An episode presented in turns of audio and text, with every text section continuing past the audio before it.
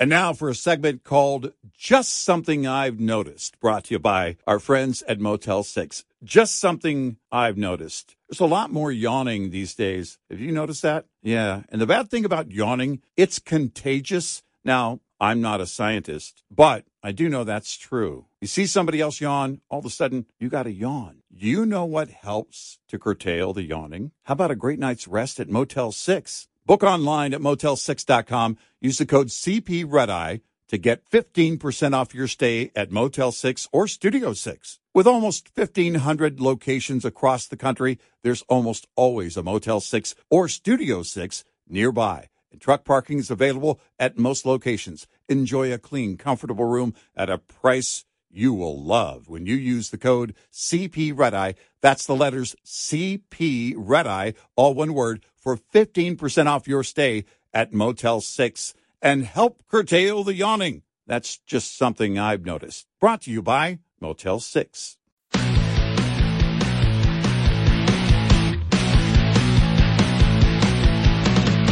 Now, it's Red Eye Radio. Gary McNamara and Eric Harley talk about everything from politics to social issues and news of the day. Whether you're up late or you're just starting your day, welcome to the show.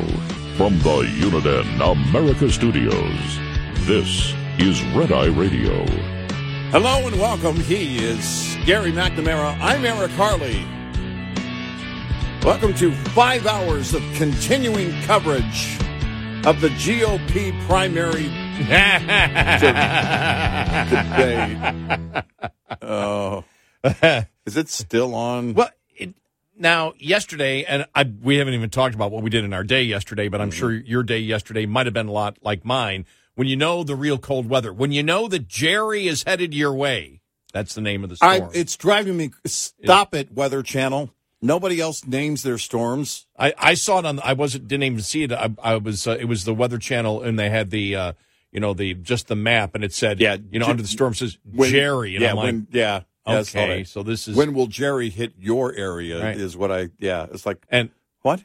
and and so yesterday was just one of those days where I was just uh, you know for me it's the uh, the pool. Uh, oh, I did cancel my trip to Florida. Yeah, Uh, was going to go for a few days, and it's like, nah, I don't want to come back. Well, when I canceled it, actually, I canceled it.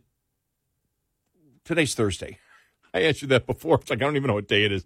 Uh, it was it was Tuesday where I canceled. Yeah. and at that point there was like almost you know like a forty percent chance of freezing rain. I don't know what it is now, but I just said, you know, I'm just canceling it. We'll do it another time, and he Yeah, was fine right, with it. yeah. He said, you know, something the weather isn't that great down here in Florida right now anyway. yeah. So- Go to Florida when it counts, right? uh, uh, yeah, You know? exactly. Yeah. It's like we'll just do it, uh, do it again. And now that the airlines gives you the full credit, Yeah. you don't have to worry about well if you if you cancel the flight. Remember, it used to be at what two hundred or 200 bucks, yeah. two hundred bucks. Right. You, you have to you know And on some of those flights, that's about what you paid.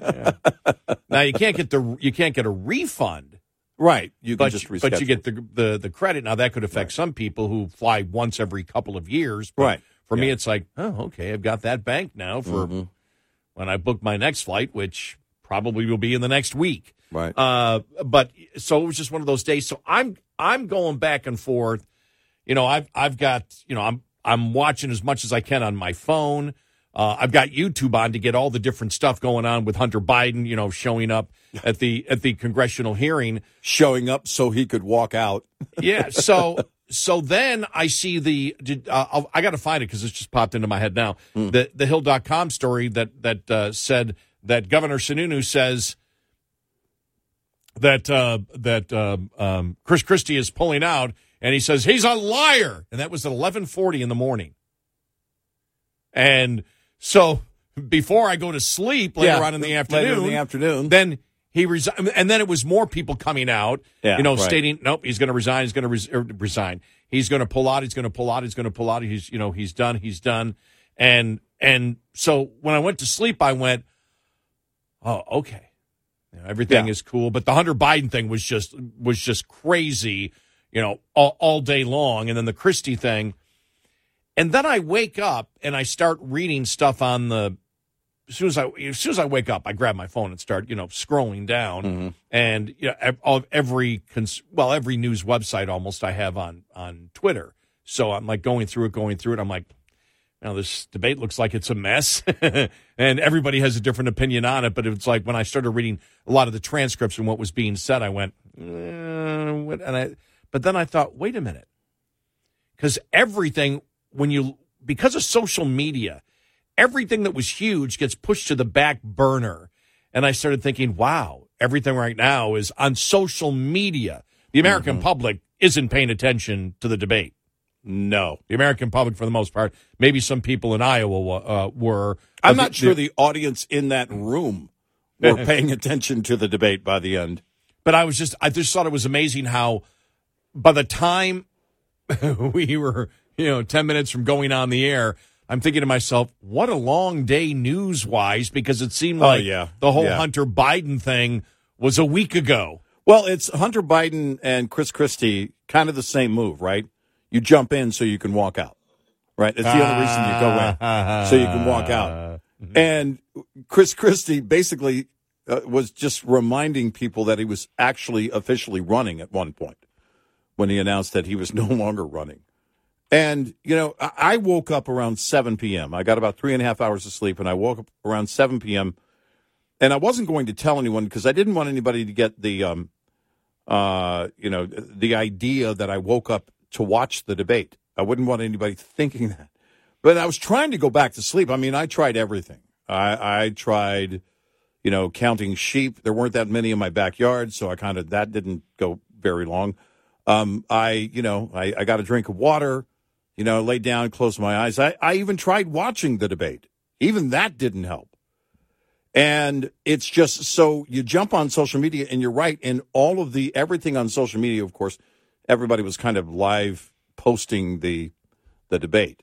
Oh my gosh, Jim Geraghty and National Review. Oh my gosh. Uh, let's let's see here. Uh, here here's I've got it. There's two of them.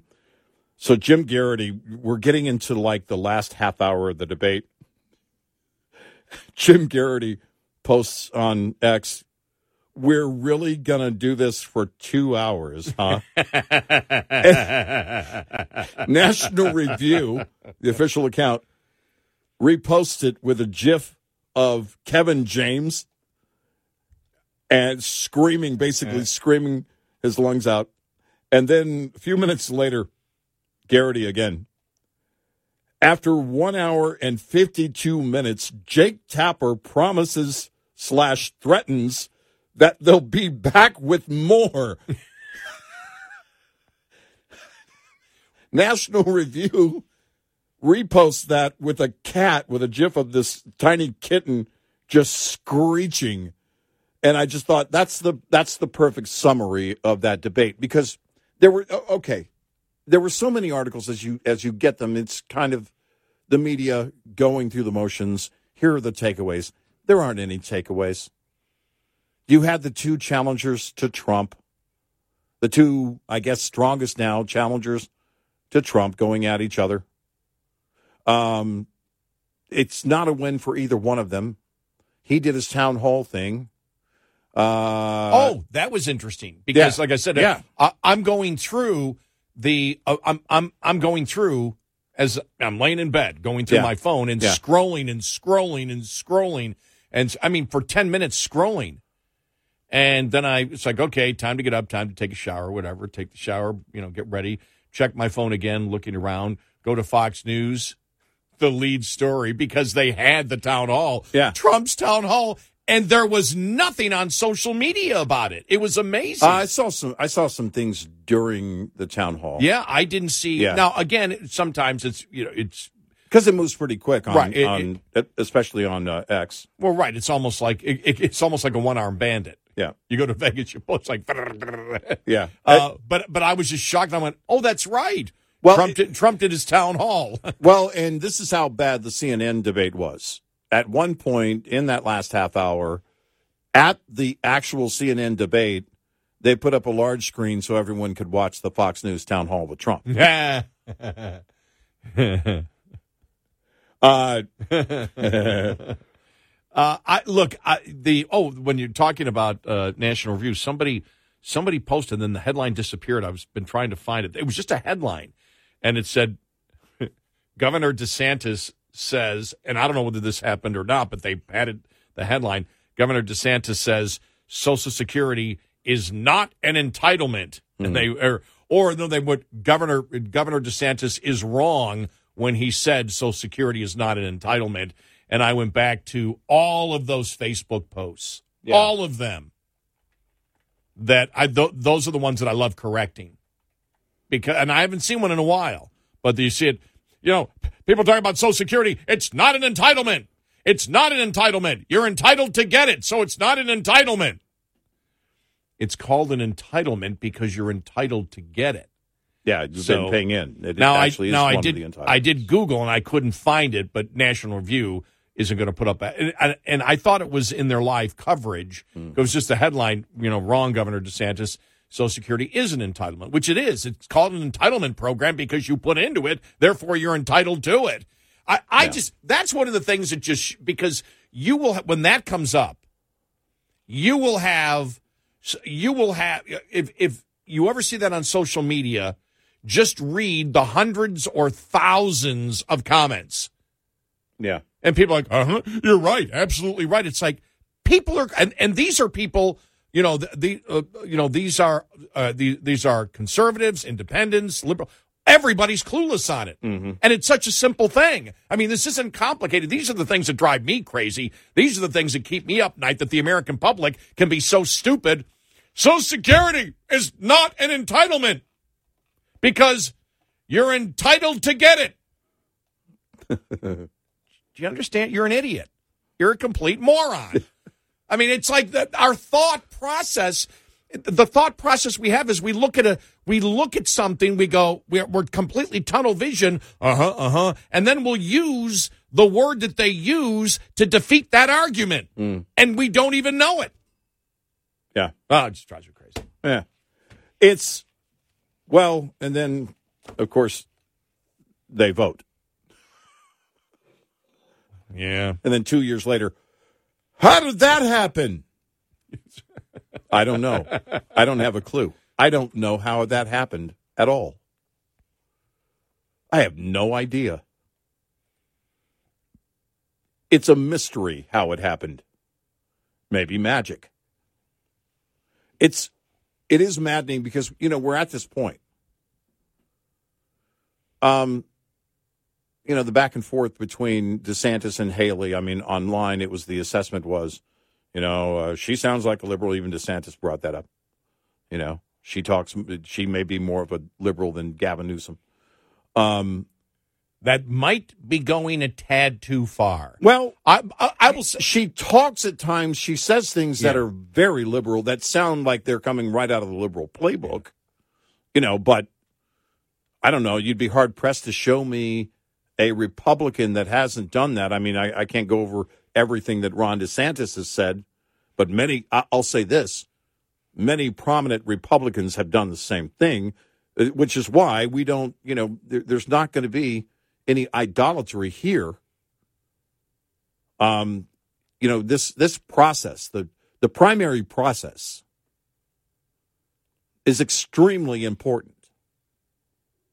And it's important you know, because you think about it. Remember in 2012, trying to get some conservative street cred, Mitt Romney brought on Paul Ryan. now, the media in that summer, you know, it was announced, you know, right before the convention, the whole thing, you know, well, you know, I mean, it's probably a good move because Mitt Romney is more of a moderate, and of course, Paul Ryan is a conservative. And then now, years later, after Paul Ryan, you know, went through what he went through and served as Speaker and that whole debacle, everyone looks back and says, wow, how drunk were we? How many empty bottles were laying on the floor after that? You know, it's, it's, I don't know of I can't tell you what a thorough vetting process is because you can't predict any given person what they're going to do, least of which is Donald Trump. but what you can do is you can go through that vetting process in a real way. I, I don't, this seems just very early, and it's probably because Donald Trump is dominating. There's no way he's not the nominee. There's no way he's not the nominee unless he falls ill or decides to get out of it. In in my opinion, I don't right. see him not being the nominee. And that's a big part of this season running, this primary season running so shallow. You know, um, Chris Christie should have dropped out a long time ago. Chris Christie should have never been in. You know, Ramaswamy has his own money. He's not going to be in much longer. Well, you think about it again uh, when you say he should have never been in.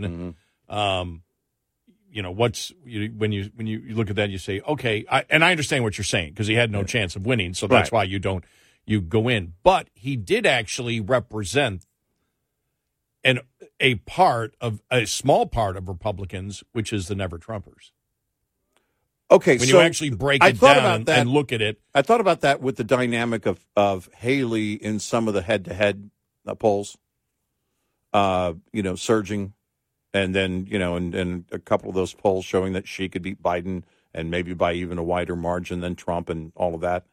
And I thought to myself, I thought, it was she the answer for so many who, because I don't think you're wrong on that. Um, but was she the answer to a lot of those never Trumpers and independents who were looking at that going, we need another choice. We want another choice. We want a more, I don't know, a more moderate. I don't know, whatever they're looking for and is that what really happened? Those numbers just kind of everything went to her. Yeah. She was the better choice. I don't know. Yeah. Well, we'll get to that coming up here. 866 90 Red Eye. This report is brought to you by Shell Rotella. With advanced synthetic technology, is designed to help keep your rig running with more mileage and less maintenance. This preventative maintenance tip is brought to you by Hot Shot Secret the country's number one fastest growing oil and additive company. If you've been driving a diesel any length of time, you know diesel fuel quality can be an issue. There are U.S. standards that diesel fuel is supposed to meet, like cetane number, lubricity, aka wear protection, deposit control, but oftentimes the fuel at the pump falls short. Let's highlight diesel fuel's cetane number. In most states, the minimum acetane number across the nation is between 42 and 45, and most modern engines are built and tuned to operate with the best cetane number closer to 50. If your truck has a low cetane rated diesel, you'll often be able to tell. Cetane improves starting in the cold. Fuel does not burn as efficiently, which means more soot output, less power, and lower fuel economy. This is why a premium additive is needed to keep cetane numbers up. To keep the engine operating at its best while helping with cold starts, fuel economy, and DPF regeneration cycles. Add Hot Shot Secret EDT Plus Winter Defense, a 7-in-1 anti-gel fuel booster at every fill-up to keep cetane numbers in a premium range while also protecting you from gelling. Learn more about the science behind diesel fuel and Hot Shot Secret's EDT Plus Winter Defense at hotshotsecret.com. Coming up, more with Gary McNamara and Eric Harley. It's Red Eye Radio. And now for a segment called Just Something I've Noticed, brought to you by our friends at Motel 6. Just something I've noticed. Bargain hunting is back. I mean, bargain hunting's always been around. We always love a great deal, but man, everywhere you look, people are bargain hunting. You know, there's so many great ways to find great deals. Hey, I have a great find in your bargain hunting journey. Book online at motel6.com. Use the code CP Red Eye to get 15% off your stay at Motel 6 or Studio 6. With almost 1,500 locations across the country, there's almost always a Motel 6 or Studio 6 nearby, and truck parking is available at most locations. Enjoy a clean, comfortable room at a price that's a real bargain when you use the code CP. That's the letters CP Red Eye, all one word, for 15% off your stay at motel6.com. That is a bargain. That's just something I've noticed. Brought to you by Motel 6. What's up, everyone? It's Reality Steve, your number one source for all things Bachelor Nation and reality TV. Every day, I'm giving you the behind the scenes juice and your info on all your Bachelor Nation stories and also interviewing some of your favorite reality stars. My name has been synonymous with spoilers, but I'm so much more than that. Give me a listen. The Reality Steve Podcast, part of the Bleav Network. Just search B L E A V on YouTube or wherever you listen.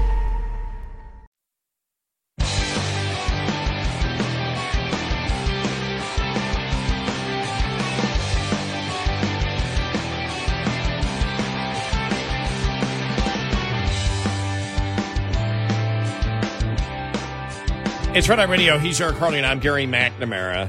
Um, we- we'll get into more in-depth discussion on it, but I just I was just uh, thinking, and uh, it's Thursday, so top of the head Thursday, Top of the head Thursday. top of the mind After Thursday. walkout Wednesday. right? and and I started thinking with with Trump, as we know, there's a tremendous amount of passion that people have, and a tremendous amount of emotion that people have for Trump, right? Yeah, yeah, we all know that. yeah. DeSantis, his supporters, there's a tremendous amount of passion for DeSantis from his supporters. Yes, sure. Saying, look, this Based is on real things, I right. think. And well, for DeSantis, it's based on the fact that look, this is a governor who got things done. Right. He just doesn't talk. Right. He talks. He talks good, but he got things done, and so there's a passion uh, for that. Ramaswamy, uh, Ramaswamy. I think it's because Ramaswamy actually got out there and was able to. Not always, Right. Yeah. but he did it. He he succeeded more than he did not succeed. yeah, more often than not. More often than not, he would destroy the liberal argument and throw it right back in their face, which Right. is what we've talked about. He communicated effectively Without hesitation. without. Yeah, with passion. Yes, With passion, but also I think with the sensibility that is, I think uh, for a lot of the liberal media today, they were listening to him going, "Wow, he sounds like one of us," but the ideas that he's proposing are not the same. They didn't know how to compartmentalize it. So there's a tremendous amount of passion for all of them. I'll tell you the one the one candidate, Nikki Haley. I haven't met one person. I haven't That's met one point. person or got That's one email or got anything from any Republican who is passionate about Nikki Haley. That's a great point. Do we have to go to New Hampshire to find them? that may be the only state that has any. I don't know. Way, I- that's I'm no, not. but it's a good I- point, I- though. It's a. I'm not. It's it's not. It again.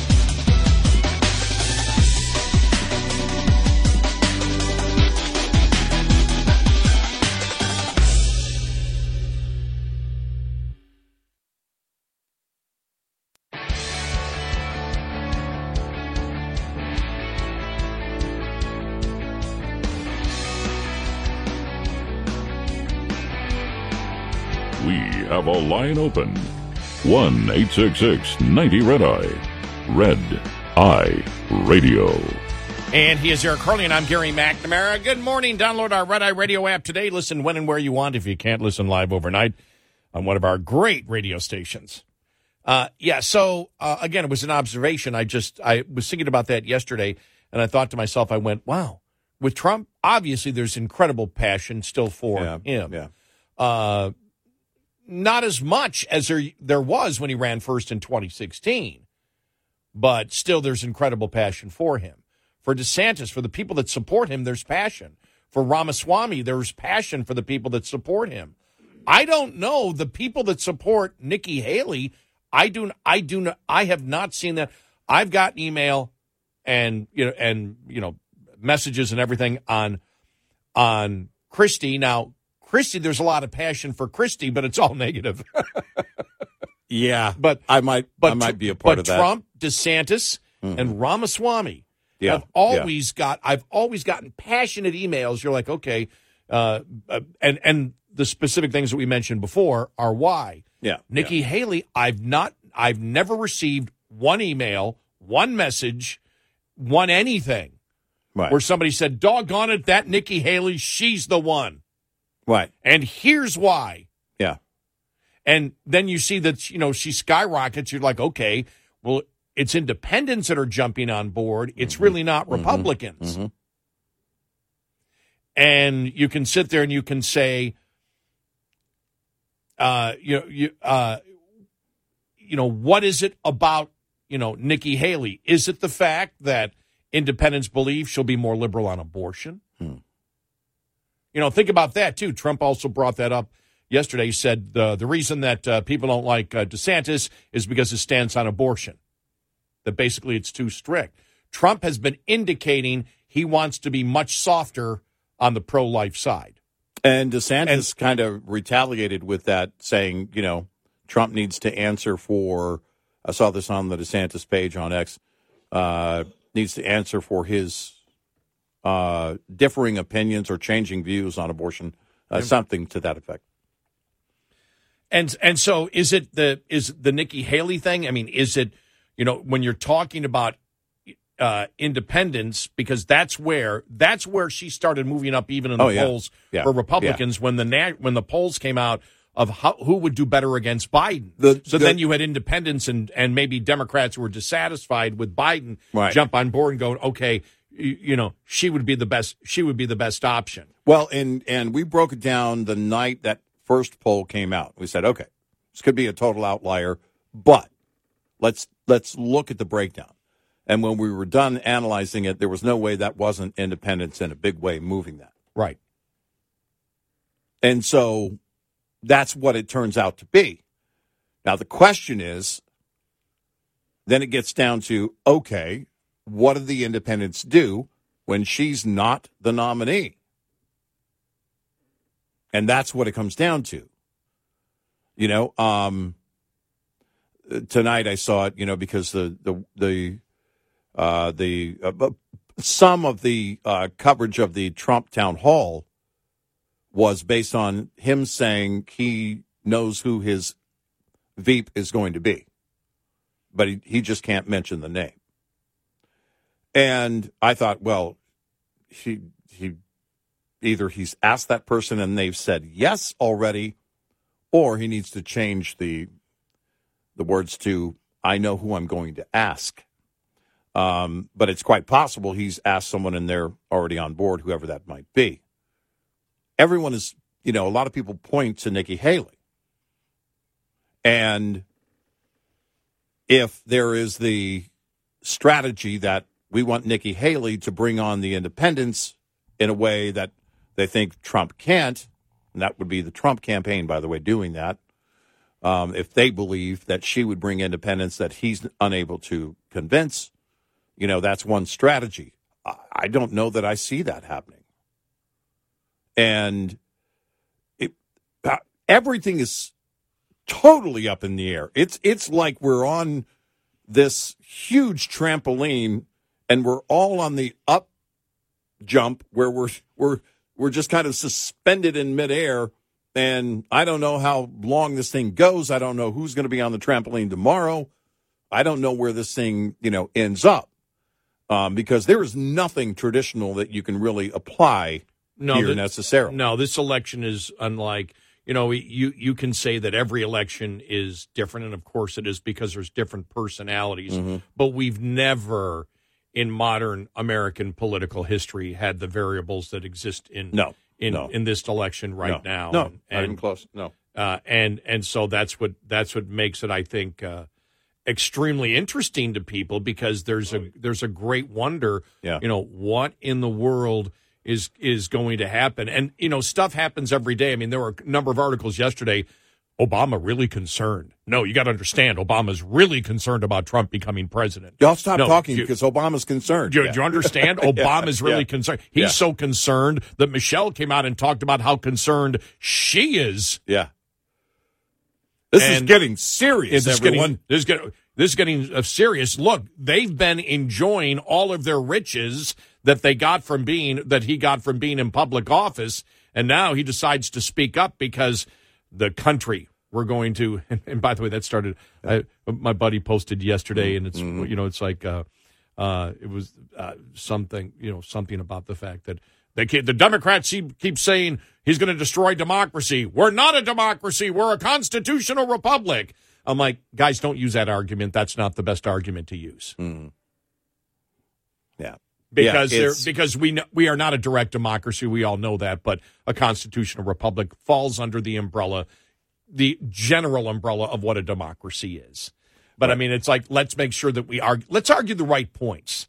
Well- Let, us argue the right points that people. There understand. are. I, I thought about this yesterday. Uh, actually, I've been thinking about it here lately, kind of since the um, beginning of the year, thinking that there are too many rabbit holes we spend too much energy on, and and not that it's not important. It's just that it's not part of the conversation right now. You know, right now the focus should be on you know changing hearts and minds, and that's how you win elections. And of course, that falls on the candidates. That falls on the parties. Uh, for us, that falls on the GOP, uh, who has tripped over their own feet far too many times and and keeps doing it repeatedly. In fact, um, and you know you so those those rabbit holes, you know, leave them for another day. Leave them for the day you're having a beer. The election, what's going on right now? Um, and and I really believe this. We are at a crossroads. We are running out of time to turn this thing around on the national debt, on the broken border, on the radicals, and putting our foot down saying, you don't get to run the place on all of these right. items, on the economy, hmm. on inflation, on everything, because, you know, they started using that, you know, well, this is the new normal. Right after the recession, 2008, 2009, well, this will be the new normal, new normal. No, only if we let it be. We're capable of all these things when it comes to energy, um, when it comes to you know um, uh, uh, outlawing everything, in, including dishwashers and and uh, you know refrigerators and everything else. I was shopping for incandescent bulbs the other day, and it was like you know it was like, what the hell are we doing? You know, we've we've totally got away from the freedom thing, and it's because people are of that mindset, which is a socialist mindset. Well, you don't need that. Well, you don't need that. You don't need that. You don't. I'll decide what I need. I'll decide what I want, and sometimes I'll get it just because I want it. And so we're at this point now where if you know if there's ever been a point where we need to stop laying down it's this election cycle, and I don't know how many more we have well, left. But you, you if know, it doesn't go the way no, but that it you, needs to go, you make a great point because I hear this more. Uh, I hear this opinion more from Republicans than any other opinion. You know, they they would love Trump to win and succeed. They don't know that if he wins, whether he will succeed as president in a second term, right? Because of everything right. around it. That's the right. one major. Right that's the one major concern, right? That, for when you talk about Trump, mm-hmm. which then you say, okay, who if you know you you, but you're going to vote for Trump, yeah, because because of everything that's gone on, because of the two tier system of justice, because you don't hear a lot of people talking about Trump as to the specific things that he wishes to do. Right. For example, nobody talks about the fact that Trump, you know, has come out and said, well, look, we're we're going to, uh, you know, we're we're going to subsidize ethanol because that's how I'll get elected. Nobody touches that one. Right. Mm-hmm. That helps me get elected because I'll buy the farmers with your taxpayer dollars. People really don't talk about that, do they? Right. You know, there's not a lot of discussion on, you know, what Trump would do in a second term, except the border. You know, he said yesterday the deportations will go up massively uh, you know, if he becomes uh, uh, president. Mm-hmm. Uh, and pro- under DeSantis, most Republicans believe the same thing. Under Ramaswamy, the same thing. Nikki Haley, nobody has any idea. I don't have any idea. You don't have actually. any idea it's what wide open. Right, I have no it, idea. It, it's it's it's wide open. So that you know that's under her I, Disney may move. That's exactly. Well, I mean, know, that was. I mean, but see, that was the, the point. Th- those are the kind of things that you say that Nikki Haley said that are so self-destructive to your campaign. When you sat there and said, "Well, we'll take Disney in South Carolina," then you just don't get it. You don't, you don't get it at you all. Don't you don't get it at you know at all. So, you know, uh, there is a Republicans in general have a great sense of fairness, and they believe that Trump has been screwed over, which he was in his first term. Mm-hmm. Russia collusion yeah. completely destroyed yeah. his his uh, uh, his term. People want him to have a second chance, but if he gets a second chance, what they're worried about is he can't get anything done. Because yeah, that's right. not his goal mm. to get everything. That may not be his goal to get everything done because there's so many sideshows that will be going on still at that particular point, which we saw even in the first term. Mm-hmm. And so they like DeSantis. They know DeSantis has a record. They believe that a DeSantis kind of person, you know, when you know when when Trump attacks DeSantis, even the Trump supporters don't buy it. It doesn't go very far. Yeah, it doesn't buy. You know, when you say, "Well, he's," uh, what was one of the things what we talked about one time that he said, and we said that nobody buys that about Right, DeSantis. Yeah. yeah. DeSantis is a solid uh, Republican conservative who's had a great success in the state of Florida. Right. In a time when, uh, you know, in a time where you you actually look at it, he is really the first politician that succeeded in really attacking the wokeness and the cultural issues Officially. and, a, and, and officially and, the, and a bunch Yeah. of other issues. Yeah. So there's a great deal of respect for him. Right. But people feel that Trump was screwed over and they want Yeah. to see they want they they would like for him to do it and with the two-tier system of justice, they feel the only way to fight back because there is that thing that if Trump is convicted and goes to jail uh, that the Democrats win. Because Yeah, if the Democrats right, can yeah. do that, then the Democrats can put any Republican in jail. Right. Now that's not a small thing. I'm not No. discounting that at No, all. it's a that's huge thing. That's a huge thing, and that seem that to me is what truly is driving the the entire Trump thing. That protecting Trump is actually protecting Republicans in the future. Well, and that's it. You know, and and I look at it too. A couple of things. I'm I'm curious. We need to get our friend Scott Rasmussen on this. Where people think, you know, do they think the economy would do better under Trump Yes, uh, on the left or right? yes, you know, yes, they uh, do. I, I, I, I believe yes. they do. I would love yes. to see the breakdown of even there was just something, there was something in the last. well, Okay, I haven't seen it. I've just seen in general, but there was a poll that was done where they specifically got into it, and it was overwhelming Trump. Well, Now, I don't know if and they broke remember- down Democrats. I remember that poll, but but the if you break it down to people only in the center and only on the left, I would love to see that. Do you, assuming they would tell a pollster the truth about it, because there's no way you look at. Remember, there was the poll last year, a couple of months ago, that showed. Well, no, they most people believe that the Republicans do better with the economy. You know, and so you know those are those are things that are not small but it will be interesting to see um, how you gain that confidence going forward. Because as of now, I think he's as good as the presumptive nominee, Donald Trump. Eight six six ninety red eye. Lines open for your calls. 866 90 Red Eye on Red Eye Radio. Afford Anything talks about how to avoid common pitfalls, how to refine your mental models, and how to think about how to think. Paula, while certainly you can mess up on a million dollars a year, it is far less likely than it is on $30,000 a year. Right. I would meet wonderful people that were struggling with a budget that was super tight. It was 100% you need to make more money. Make smarter choices and build a better life. Afford anything, wherever you listen.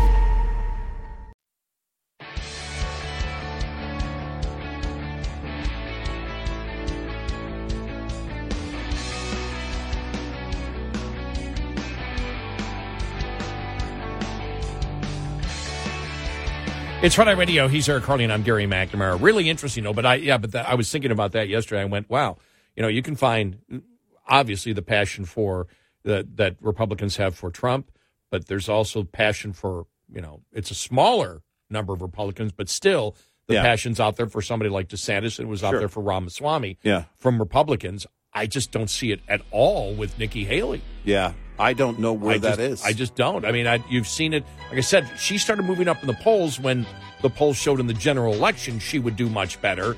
And then I think Yeah. Republicans went, "Well, we need we need the win." And Right. there's of course the Republicans out there going, "I don't care who wins, just get me the win." right. yeah. Anybody, anybody but Biden. but Biden or any Democrat. right. Yeah.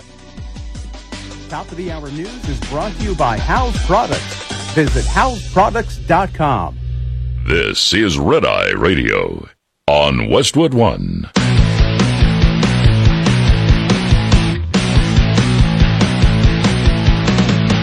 Now, it's Red Eye Radio. Gary McNamara and Eric Harley talk about everything from politics to social issues and news of the day. Whether you're up late or you're just starting your day, welcome to the show. From the Uniden America Studios, this is Red Eye Radio. All across the USA and around the world, we are Red Eye Radio. He is Eric Harley, and I'm Gary McNamara. Good morning. How you doing? I can't believe we're to a Thursday. This week has just flown by.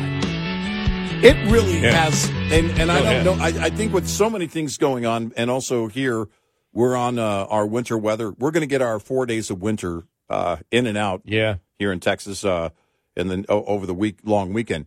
It's And been ex- so it's been expanded a little bit the below freezing. yeah, now we're it's going to start Saturday sometime. Yeah. where we'll go below freezing. We don't come out of it till probably Wednesday morning. right. So that's Yeah. a pretty long streak. Now uh, they uh, they had temperatures as low as seven degrees. Now it's like eleven and thirteen Yeah, degrees. yeah, I saw that. low. They they they Yeah, ramped but- it back up, which means it's going to be around seven degrees. Yeah. well, you know, I've got my I've got my garden tools out to break the ice uh, on the uh, on the moat. oh, yeah, yeah. I gotta- okay. I may right. have to I didn't think about that. Yeah, now, now some now, now I did learn a lot from Frizola. Yeah, right. as I remember, because in Texas, for people that don't know, you you do not. Well, you can, but most people don't. Sh- they don't close their pool for the season. right. You just keep the pool open, and you you don't have to run it as much. And I have a saltwater pool, so there's a chlorine generator and and all that. But uh, for the first until uh, I moved into my house in 2007, so that was 21 uh, where that happened. So 14 years I was in my house, and if there was winter weather, I just kept the system running. I didn't do anything because the water was just you know it's got the freeze uh, freeze me- anti-freeze mechanism, which just circulates the water and continues to circulate the water, and then nothing happens. Right. Well, in Free Solar, the- when the when the grid went down, everything was destroyed. I mean, my my I had to get a new I had to get a new pump. I had to get new valves. I mean, everything was just you know uh, blown apart, and Right. so um, that was as I always joke that was four thousand dollars. And what's my deductible on my property insurance? Four thousand dollars. four thousand dollars. And and so to not have that happen, Mm. all I would have had to do is every time it gets cold, simply go and there's like just two screws, Mm-hmm. drain screws in the housing of the pump, just, you know, unscrew them, the water comes out. Mm-hmm. And then in the filter compartment, uh, you know, just the, there's a drain at the bottom. Just turn that drain and let it drain out. Yeah. And then uh, my chlorine generator, I remove. You just there's uh, two basically plastic kind of you know screws on the the PVC piping, Mm-hmm. and you just unscrew that and you take that out, and then you just make sure that you put duct tape over the holes so no rodents get in there. Mhm, Yeah, you're draining the lines so they won't be filled with water. Right, and you Yeah. drain the lines, and you, you give it about a day just for the valves in case there's a little bit of water, it can evaporate. So, Yeah. uh, probably about noon tomorrow, I will shut. I will turn off the pool. Yeah. I'll run it. I'll start in the morning when I get home, and then uh, and then run it. Uh, at that point, I got chlorine and everything in it, and it can go. As I said the other day, I went last time. The pool was it shut off. I mean, it was done like February 17th, mm. and I didn't get it back. I didn't get the pump because every pool went in the state of Texas. Mm-hmm, mm-hmm. Well, okay, almost every pool. I don't know. Del Rio got uh, what 11 inches of snow in that storm system, Yeah. so it could Yeah. have been Could have been every most of them. And and so there was such a demand. There was you couldn't get anything. You just Yeah. couldn't get anything, Yeah. and Yeah. I ended up getting a lot of stuff on my own. My oldest on the daughter internet. works for a supplier, and for uh, it's it's for commercial plumbers, basically, which includes pools and everything else. Uh, not too far from here, huge warehouse, and she said it was bonkers. And we were watching everything. I mean, and and because it falls in that same category, plumbing, and so then it had to be with plumbers, especially unless you only specialized in pools, which many do, but we were watching people in these apartments downtown in Victory Plaza, where uh, you know the American Airlines Center is and everything else. Um, they had as those pipes started to thaw, they just burst. and Yeah. just running down. This one guy had this massive TV, and there's just water, just a steady stream of water, just going over that television and then down to the floor below, and so on and so on and so Yeah. on. It was crazy. Uh, so uh, then then the problem I had is I'd call all these pool places to do it. Nobody could do it. Right. You know, they just said we we can't get the parts. We can't get the parts.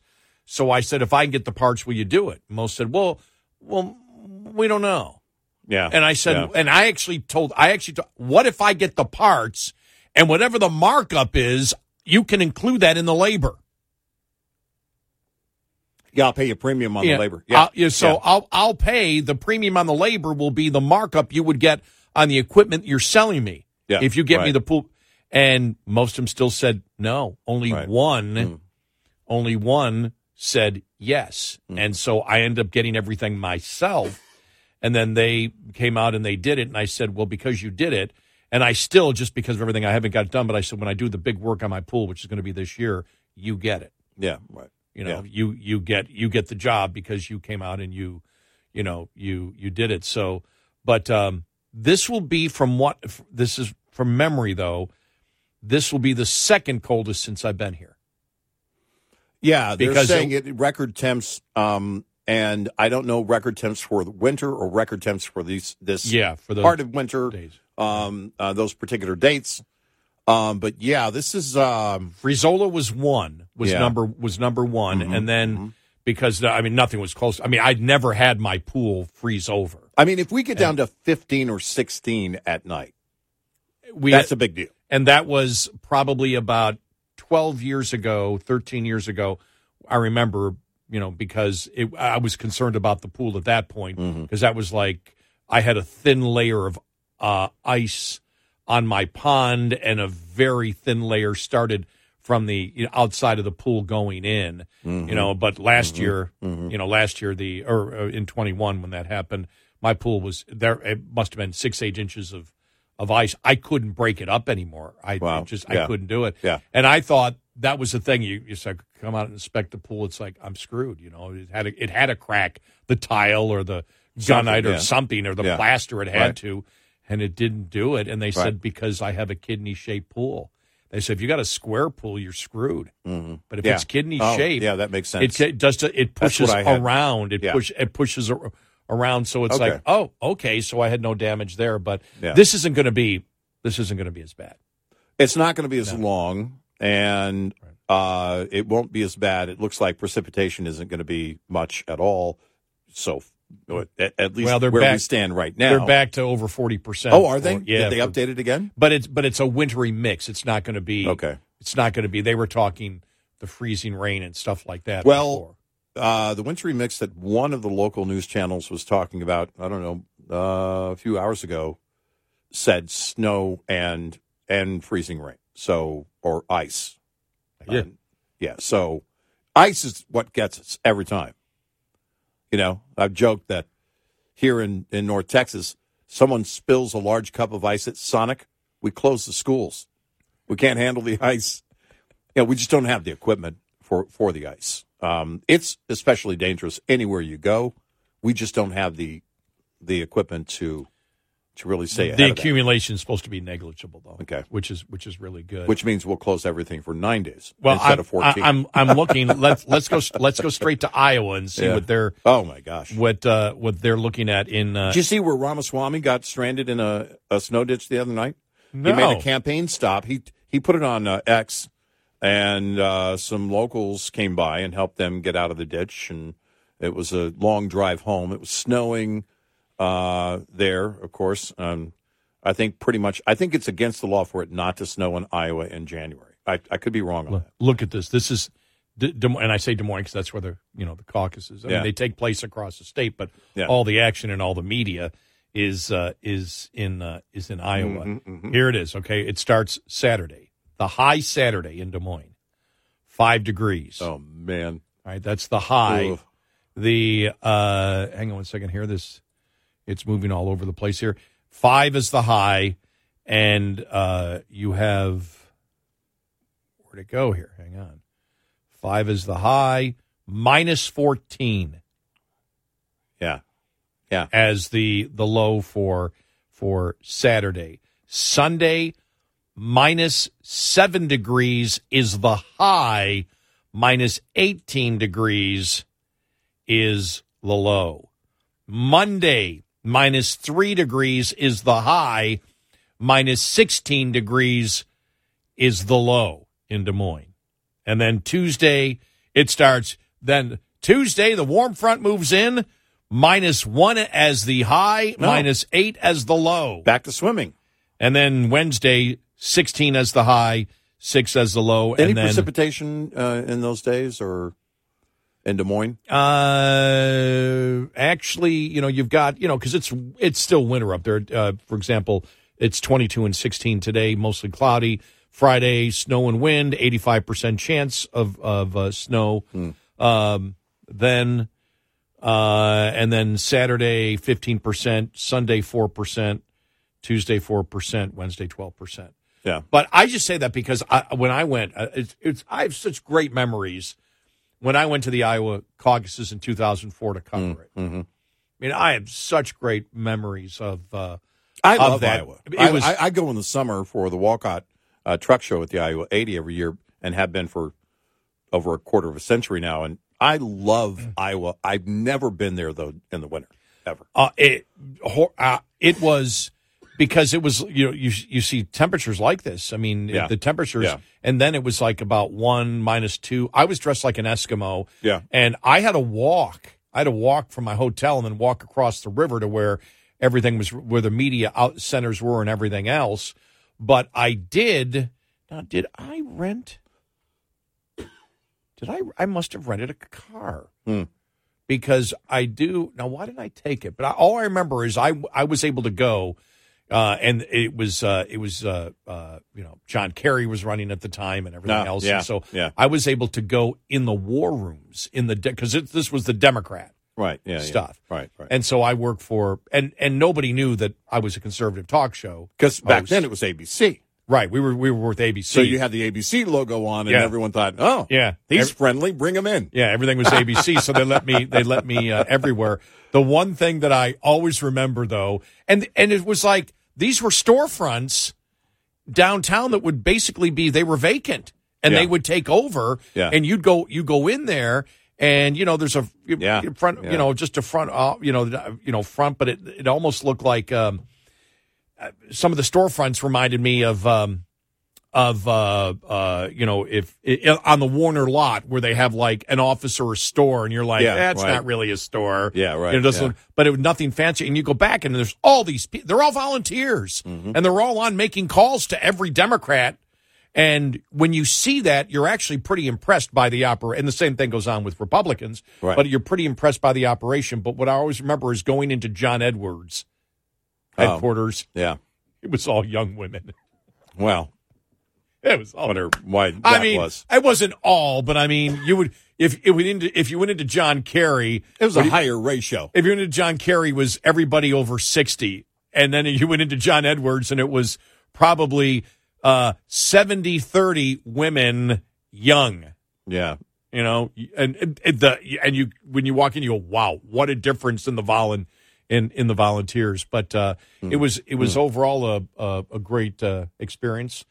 Uh, it's when I met. Uh, it's when uh, what's his name did the woo. Oh yeah. Yeah. Yeah, exactly. Yeah. And and I was at the I was in the bar, and I was talking to, oh, uh, oh, geez, I can't remember who I was.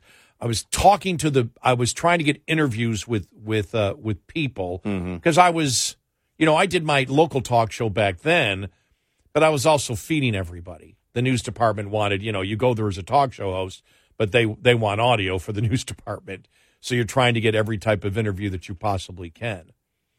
And um, oh, Al, I was with the Al Sharpton people, Yeah.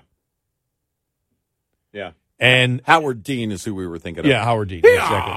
Uh, I was with the Al Sharpton people when it happened, and nobody. There was nothing. Everybody saw it, and there was a little bit of laughter, but there was nothing. I woke up the next morning, and Howard Dean was done. He was toast. No, it's and and I'm like, I was in the middle of. Because you weren't on the show yet. You were doing. I your was doing my local show, yeah, at WBAP, And right. we went on at midnight that night, and it was like, oh, that sounded kind of odd. And then all of a sudden, you know, we get off the air, go home, and by the end of morning shows, it's over. By the way, on on Wikipedia, they call it Howard Dean's "I Have a Scream" speech. Oh man, yeah, But no, I, I was with probably five, six hundred. The bar was mobbed. yeah, and uh, they just you know nobody really reacted when i woke up the next morning and it was it was it was the number one item out there i was pretty shocked because Yeah. and I remember, I remember I remember doing interviews that morning saying I'm shocked by this because I was sitting with Right. you know because it was Democrats that were reacting to this Right. that you know and basically he went downhill from that point and I was I remember I was like blown away going I was sitting in the room with in the bar with 500 600 Democrats Yeah. How does that happen? and and the TVs were real loud and it was like a little bit of laughter but nothing at all Yeah. Right. and then boom Yeah. 866 90 red eye Brought to you by FPPF Fuel Power Max. Owner operators with authority generally have two options when it comes to sourcing freight brokers on the spot market or directly from the source, the shipper. As any trucker with relatively recent experience with spot freight knows, the highs of working the load boards can be really high. On the other side of that coin, however, when the market flips in favor of shippers, it can be tough to keep your business afloat working with brokers.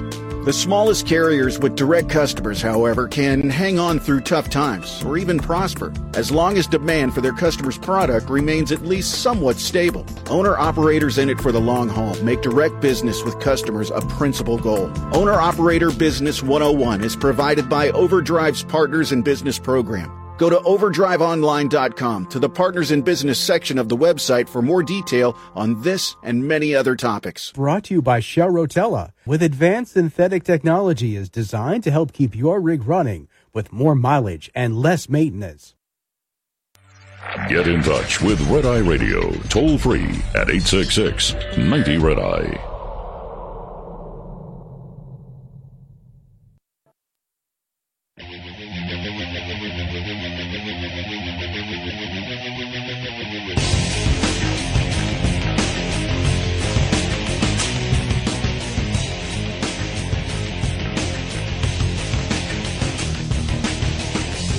It's Red Radio. He's Eric Harley, and I'm Gary McNamara.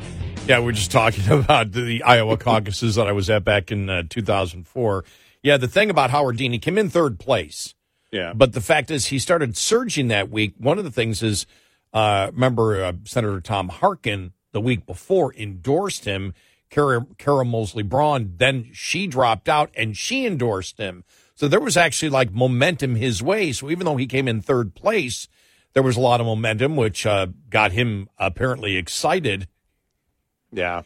And and you wonder because that to me is still one of the great mysteries from being there, from being there and seeing the the uh, I have a scream Speech. uh, speech of Howard Dean, and and you know being like I said, and the thing is when you're when you're there when you're at the bar because there everybody's at the t- looking for the results on the TV. right. Yeah. And it's all, I mean, you had John Kerry people, John Edwards, Howard Dean, Richard Gephardt, Dennis Kucinich, Wesley Clark. Remember Wesley Yeah. Clark? Yep. That was, that was the beginning of the Democrats saying, oh, we need to moder, we need to Yeah. moderate in Right. here. Yeah. Uh, get Wesley Clark, yeah.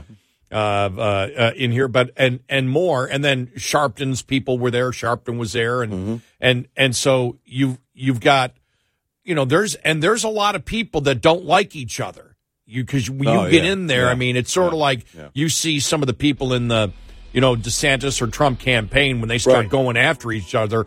It's vicious, even though they all basically have the same opinion of where they want the country to go. Yeah. Yeah. Uh, but yeah, that was one of the great mysteries. One of the great mysteries of Voice modulation gone wrong. Really. Need to That's pay attention to that, yeah. I guess.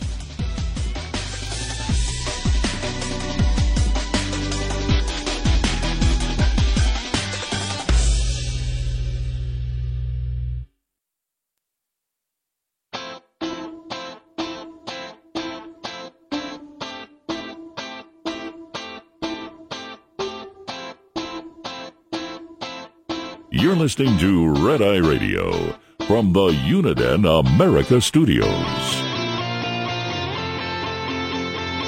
And he's Eric Harley, and I'm Gary McNamara. Download our app today, our Red Eye Radio app. Listen when and where you uh, choose. Uh, Thank you. If you, you know, in case you can't be doing what you're supposed to be doing, which is not getting any sleep and listening to us overnight. Don't forget, uh, Red Eye Radio Plus launches February 1st. Everybody else has a plus, so we're just going to throw that in. And we're going to give you less content and ask you to pay money for it. Because that seems to be the thing, right? Of course, it's a joke. It's free, as so it should be. So yeah, I brought up the the uh, 2004 Iowa caucuses because it was cold. I mean, it was so cold. Yeah, and in the downtown yeah, area, yeah. you know, they have the uh, the bridge walks Mm. between buildings, Mm-hmm. and I went, oh, now I know why they have that. Now you know. Yeah, you don't want to, but those it- are hardy people, man. Oh, I'm telling you. I mean, it's I mean, I know you're from Buffalo. I mean, it's look, um, and we talked about the Well, blizzard of 77 yeah, '77, but, and but what people don't understand about Buffalo is you get most of the snow falls south of Buffalo. right, yeah. So the northern suburbs. well, remember that one storm a few years ago that was like what nine inches, just a few miles south of where your dad lives, and you know where your dad was, it wasn't much. you at had all. you had about at the airport about six inches yeah, and uh, about I think when my buddy used to when my buddy Jeff lived uh, probably by the way the crow flies six miles away eighty inches of snow. that's crazy. Yeah. that's crazy. It- But it- but the temperature You, in you- terms of like bitter cold, how No. often do you see that? You don't Buffalo? see a lot of bitter cold because of the The for, lake? for the most part Lake Erie. Okay. Now now again you get the the the uh, lake effect snow, the cold air moving over the warm water. Mm. right. You're going to get killed. But most of that normally the wind is more south. Yeah. where they where they play football. well, a- Yeah. actually, in, when when you look at it now, when when that one hit that my buddy Jeff got hit with the like 80, 90 inches of snow, whatever it was there, Mm-hmm. he does not live. The snow belt did move further north. Right. And okay. so they will, when you see, when there's lake effect snow and they do the 24 hour, they go, okay, then the wind moves north and the lake effect moves. And that's what happened last year at Christmas time. Hmm. The, the lake effect moved north and Yeah. everybody got killed. Now, Right. south of Buffalo, they love the fact that they're in the snow belt because that's where then the Boston Hills start and then the Allegheny, uh, I'll call it the Allegheny Hills, the Allegheny Mountains, not mountains like you have Rockies, but they, you know, it's the, that's what we refer to them as. But you get down to like, uh, uh, uh, let me see, it would be, uh, south of Holland, New York and, and, uh, uh, and Ellicottville and things like that. The ski resorts, Yeah. beautiful little places. I mean, Yeah. just beautiful ski I have a resorts. friend who is a, a tour guide up there in that area, has been for years, from Texas actually, and married. Uh, his his wife is from New York State, and Mm-hmm. that's where they live. Uh, in Ellicottville? Uh, no, they live well in that Oh. area. Oh, okay, 'Cause south of Buffalo. Okay, yeah, yeah. he's and he's written Yeah. about in the ski resort area uh, in the winter, and then he is. Uh, where does he go in the summer? The Adirondacks or somewhere else that he works in the summer? But he's basically a tour guide for hire. I, think uh, now, um, for last week, Lake Erie still hadn't frozen. It was like 44 degrees, which Yeah. is warm for Lake Erie. Normally it freezes by the end of December. Yeah, and uh, and you you can still get the, the the cold weather, but right now the lake isn't frozen, Hmm. which is part of the reason they're worried about the lake effect snow for the the Bills game. But the temperature there is going to be you know 18, 19, 20. and you think about it, you go, yeah, but look at look at Des Moines, look at Kansas City, you know, Yeah. for the for the uh, for the Peacock game on Saturday night. Yeah, Oh my gosh, I just love Yeah. it. I love it. Doggone it. I will say this though, there is a very very quickly, just off the topic for a moment, there is a point that people make Mm. that has some legitimacy to it. And that's because I look at it and I go, look, they're they're private, they can do what they want. Sure. Except for the fact that we the taxpayer builds so many of their factories. that yeah. industry, the NFL, the foot you know, football, all these players would you'd still have the NFL if taxpayer money wasn't involved in it. But the taxpayer money subsidizes millionaires and everybody, even Democrats, go yes, yes, yes. And think about the Buffalo Bills, for example. right. Not only do the you know and and you know and they will get if something like that if the the Peacock game for uh you know if if they couldn't watch it or something like that. I mean, and a lot of my lot of my uh, Bills buddies are just furious that they can't watch a Kansas City game Right. because they don't have Peacock and like we need to boycott. This is unfair. Taxpayer money goes in to build all these uh, you know, Stadiums stadiums. and everything. Well, then, then you need to sign a contract. You need to put that in that if you're going to build a stadium, then With taxpayer money. then then all games must be on regular TV where you don't have to pay for it. Otherwise, you don't have an argument. Mm. But just think about this: that that uh, Democrats who go crazy, absolutely crazy about subsidizing, you know, not taxing millionaires, and if Mm-hmm. you don't tax them, they call that subsidizing. Right. But if you play a game where you tackle somebody and throw a ball, Uh huh. let's ensure that these people even make more millions because we'll subsidize their place of work with our taxpayer dollars. Right. And in the case of Buffalo, hmm. when Ralph Wilson died, who bought it? Terry oil producer. Terry and Kim Pegula, natural gas and oil producer. Yeah. How dare they? And there wasn't a peep. Nobody in New York said, doggone it, we can't be subsidizing somebody who's worth billions of dollars and has made all of his money in fossil fuels. You haven't heard any of that at all from the liberals up there. Well, I could see the liberals looking at it going, listen, they're killing the, pan- the planet. But then the other liberals in the room going, yeah, but their punishment is that they own the bills. so we don't need to move on that one. You know, I'll never forget. By the way, they are very successful owners. oh, no, no, obviously. no. And, and, is- and I, I no. don't. I mean, it's you have pointed out how many Bills bars there are. I don't look for the Cowboys bars when I travel outside of Texas. I don't know if they exist. They might. They're everywhere in Texas. I think, in fact, I think it's the the law. Every city has to have 14 or something official Dallas Cowboys bars. I don't look for them when I travel outside of our area. But I have two friends, longtime friends, you and another radio friend of mine, uh, who works for the Allen hockey team, by the way. Um, uh, and Allen, Texas. Allen, Texas, and um, the uh, he is a diehard. They're, you guys are both from Buffalo, diehard Buffalo fans, of course, and uh, so that's you know something that that I've learned over the years is you know how many diehard fans they have, and the Pegulas, you know, clearly, uh, I think have done, uh, you know, just from afar. They've they've done a pretty good job. Yeah, I think yeah. I, yeah, I think they've done a, they've done a pretty good job in I, I think as as uh, as owners. If I ever talk to them. Do they Ter- get the criticism that a Jerry Jones does? I mean, a lot of us no are not no because with no because that the the difference is and and you know and I try to explain it to Buffalo you know people I tell them I go well you have to understand you know now right now Jerry Jones is quite popular because they're doing all right but there's Yeah, great right. concern Yeah. that the the Cowboys either win big or lose big Lose big, right. you know and so Yeah, right. but no there's always an underlying current that my God we may never get back to the promised land again because our general manager is the owner and you can't have that. Yeah, You yeah, need to right, be able yes, to you need right. to be able to change That's it the biggest because concern. uh, that's that's the biggest concern. That's, and, that's and- the biggest concern. Really, the only concern that I have. well, you know what I think is crazy because you and I talk about the price of sports tickets. Hmm.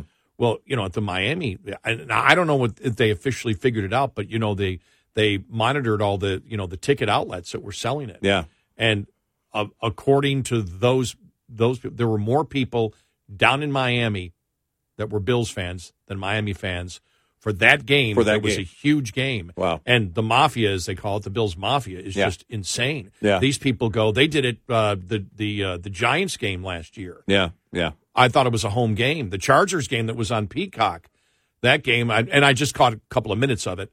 Um, but I I was like, where are these games being played? It sounded like a home game. Right. They, try, I Yeah. mean, now the I, you know, I've been a fan since you know 65, 64, 65. I barely remember 64. I do remember the 65 championship game, Yeah. the American Football League. And then the first year of the Super Bowl, they lost to Kansas City and Mm, didn't go. But, uh, you know, we used to go to games and it was three bucks. I, I, you know, I, I was telling my dad the other day, I said, they're building the new stadium for the Bills going from 72,000 to 60,000. Fans don't matter anymore. It's TV. And they're Yeah, going to have seat right. licenses, Yeah. not like Dallas, but they're going to have like, uh, start at a thousand and probably go to 10,000, you know, Ford. But they're, they're, it's about tell, it's about getting as much as you can, supply and demand, making the supply very low. The demand is high. People will pay more. But I'm telling you, people, they, I, I would never do what they do. People spend so much money for the on it. Yeah. uh, for the Bills. Oh, You know, yeah. I mean, traveling. I mean, going to different cities Oh, to yeah, do yeah, it. yeah, yeah. If if you Well, ever that has to be their vacation budget. I mean, that has to be But they- all their entertainment but budget. but they're doing it. I I know this this uh, one woman I know.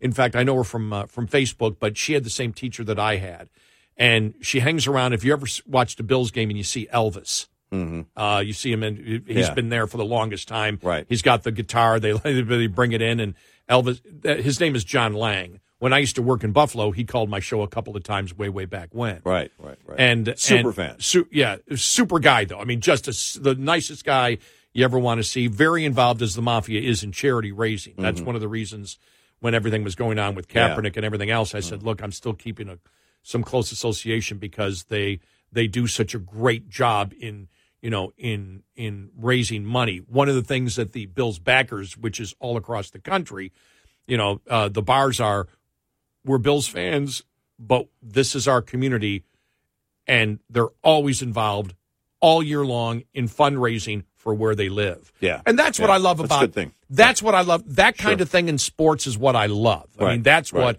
pe- bringing people together, uniting people, and even We uni- talked about that during the Kaepernick thing. we did when Yes. when Yeah. you know when leagues want to go, whether it's the NFL or any of the other you know professional leagues, but really we're a football nation, as you pointed out many many times.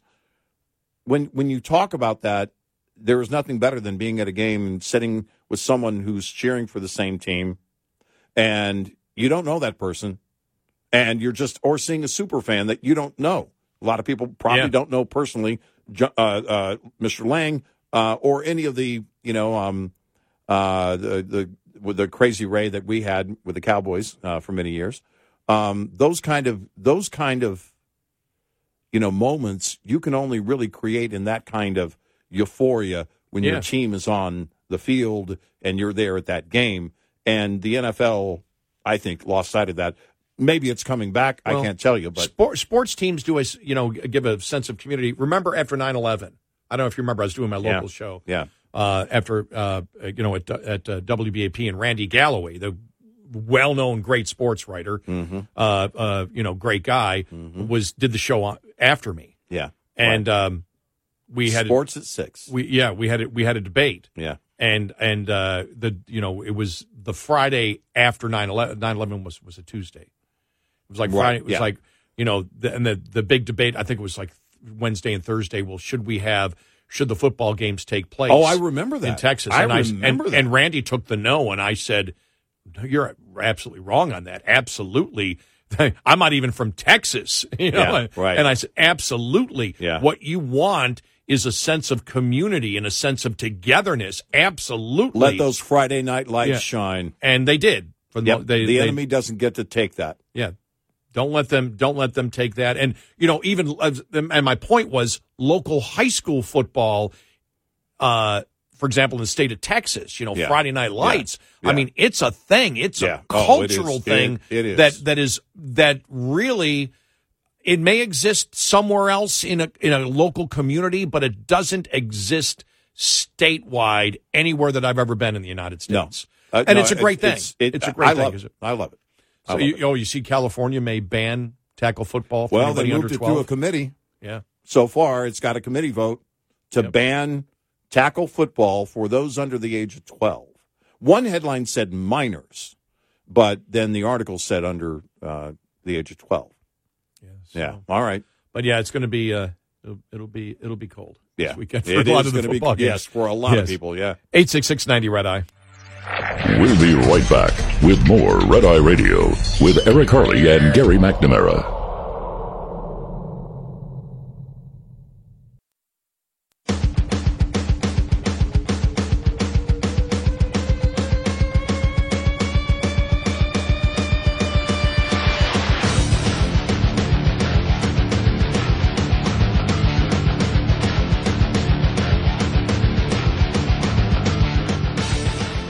It's Red Eye Radio. He is Eric Harley, and I'm Gary McNamara. All I got to say is Hunter Biden.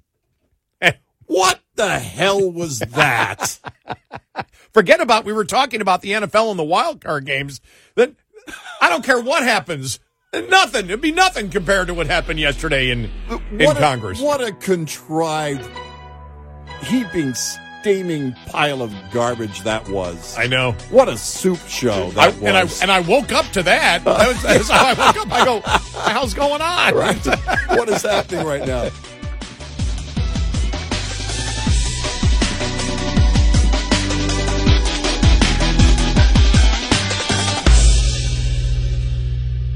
This is Red Eye Radio on Westwood One.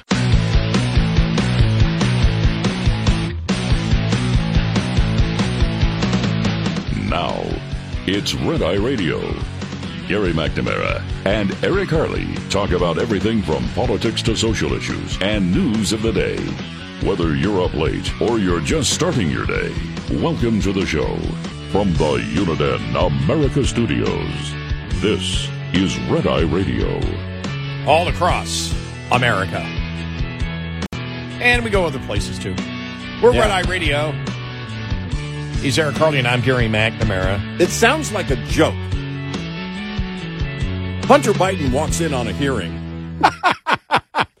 with a duck under one arm and a pig under the right arm. I mean, it oh, sounds like a joke. When I saw the oh. headline yesterday, you know, and I'm sitting there and then, you know, the alerts start happening on my phone. I'm like, he did what? He did what? Shows up. He, he makes a surprise appearance. And I thought, oh, I got to see this. And it was exactly what I expected. You ready? All right, what do you got? All right, here we go. Okay. I mean, this is my this this is one of my favorite. Yeah. You know, it, it it went on for a while, so you can't play the entire thing. But Yeah. but you know, but uh, it this is part of the zoo that we got yesterday when Hunter Biden uh, showed up in the uh, the hearing. This is uh, the House uh, uh, Committee Oversight Committee, and they're proceeding about whether to hold him in contempt of Congress. And he shows up. Yeah. He shows right. up with his lawyer and Yeah. with his lawyers and sits there Yeah. looking like a, as you said, a mafia don. They, like he, he thought he was going to do the Godfather thing where he just goes down and sits in the room and looks around.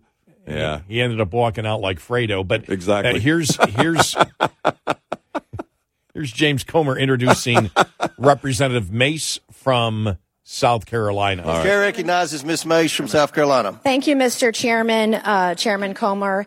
Um, first of all, my first question is who bribed Hunter Biden to be here today? That's my first question.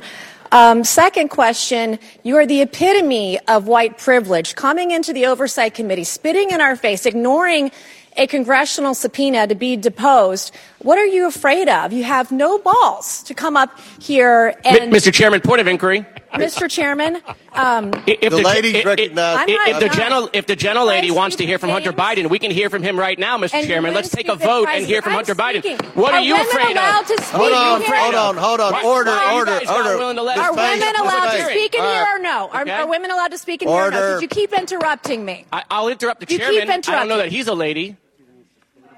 I think that uh, that Hunter Biden should be arrested right here, right now, and go straight to jail. Our nation is founded on the rule of Come law on, come on. and the premise Come that on. the law applies equally to everyone, no matter what your last. Point of order, Mr. Chairman. Um, Point of it order. doesn't matter who you are. Point of order, Mr. Chairman. Biggs over here. Donald Trump Jr. Biggs over here. Uh, state your point, Mr. Biggs. Yeah, my, my point of order is this. Are we going to continue on with, with this blatant interruption? It, this, this is absurd and inappropriate. I intend to give my statement. I don't intend to have anybody interrupt it. I'm not going to interrupt your statements. I think you should have decorum and courtesy and don't act like a bunch of nimrods. You just interrupted a woman. And, and that's five. uh, You know, I got, I got we, permission. Can we I did- agree? Everyone has Mr. five Chairman, minutes. Can we agree? Point, point of order again. The assertion that I interrupted was absolutely false. That's typical of the gentleman who spoke it. I got permission to speak from the chairman. I spoke. I was interrupted yet again by the gentleman who doesn't choose to go through the chair and follow proper order. I encourage us. I, I, I think if we're going to have any respect at all, we need to have proper decorum. Well, well said. Well said.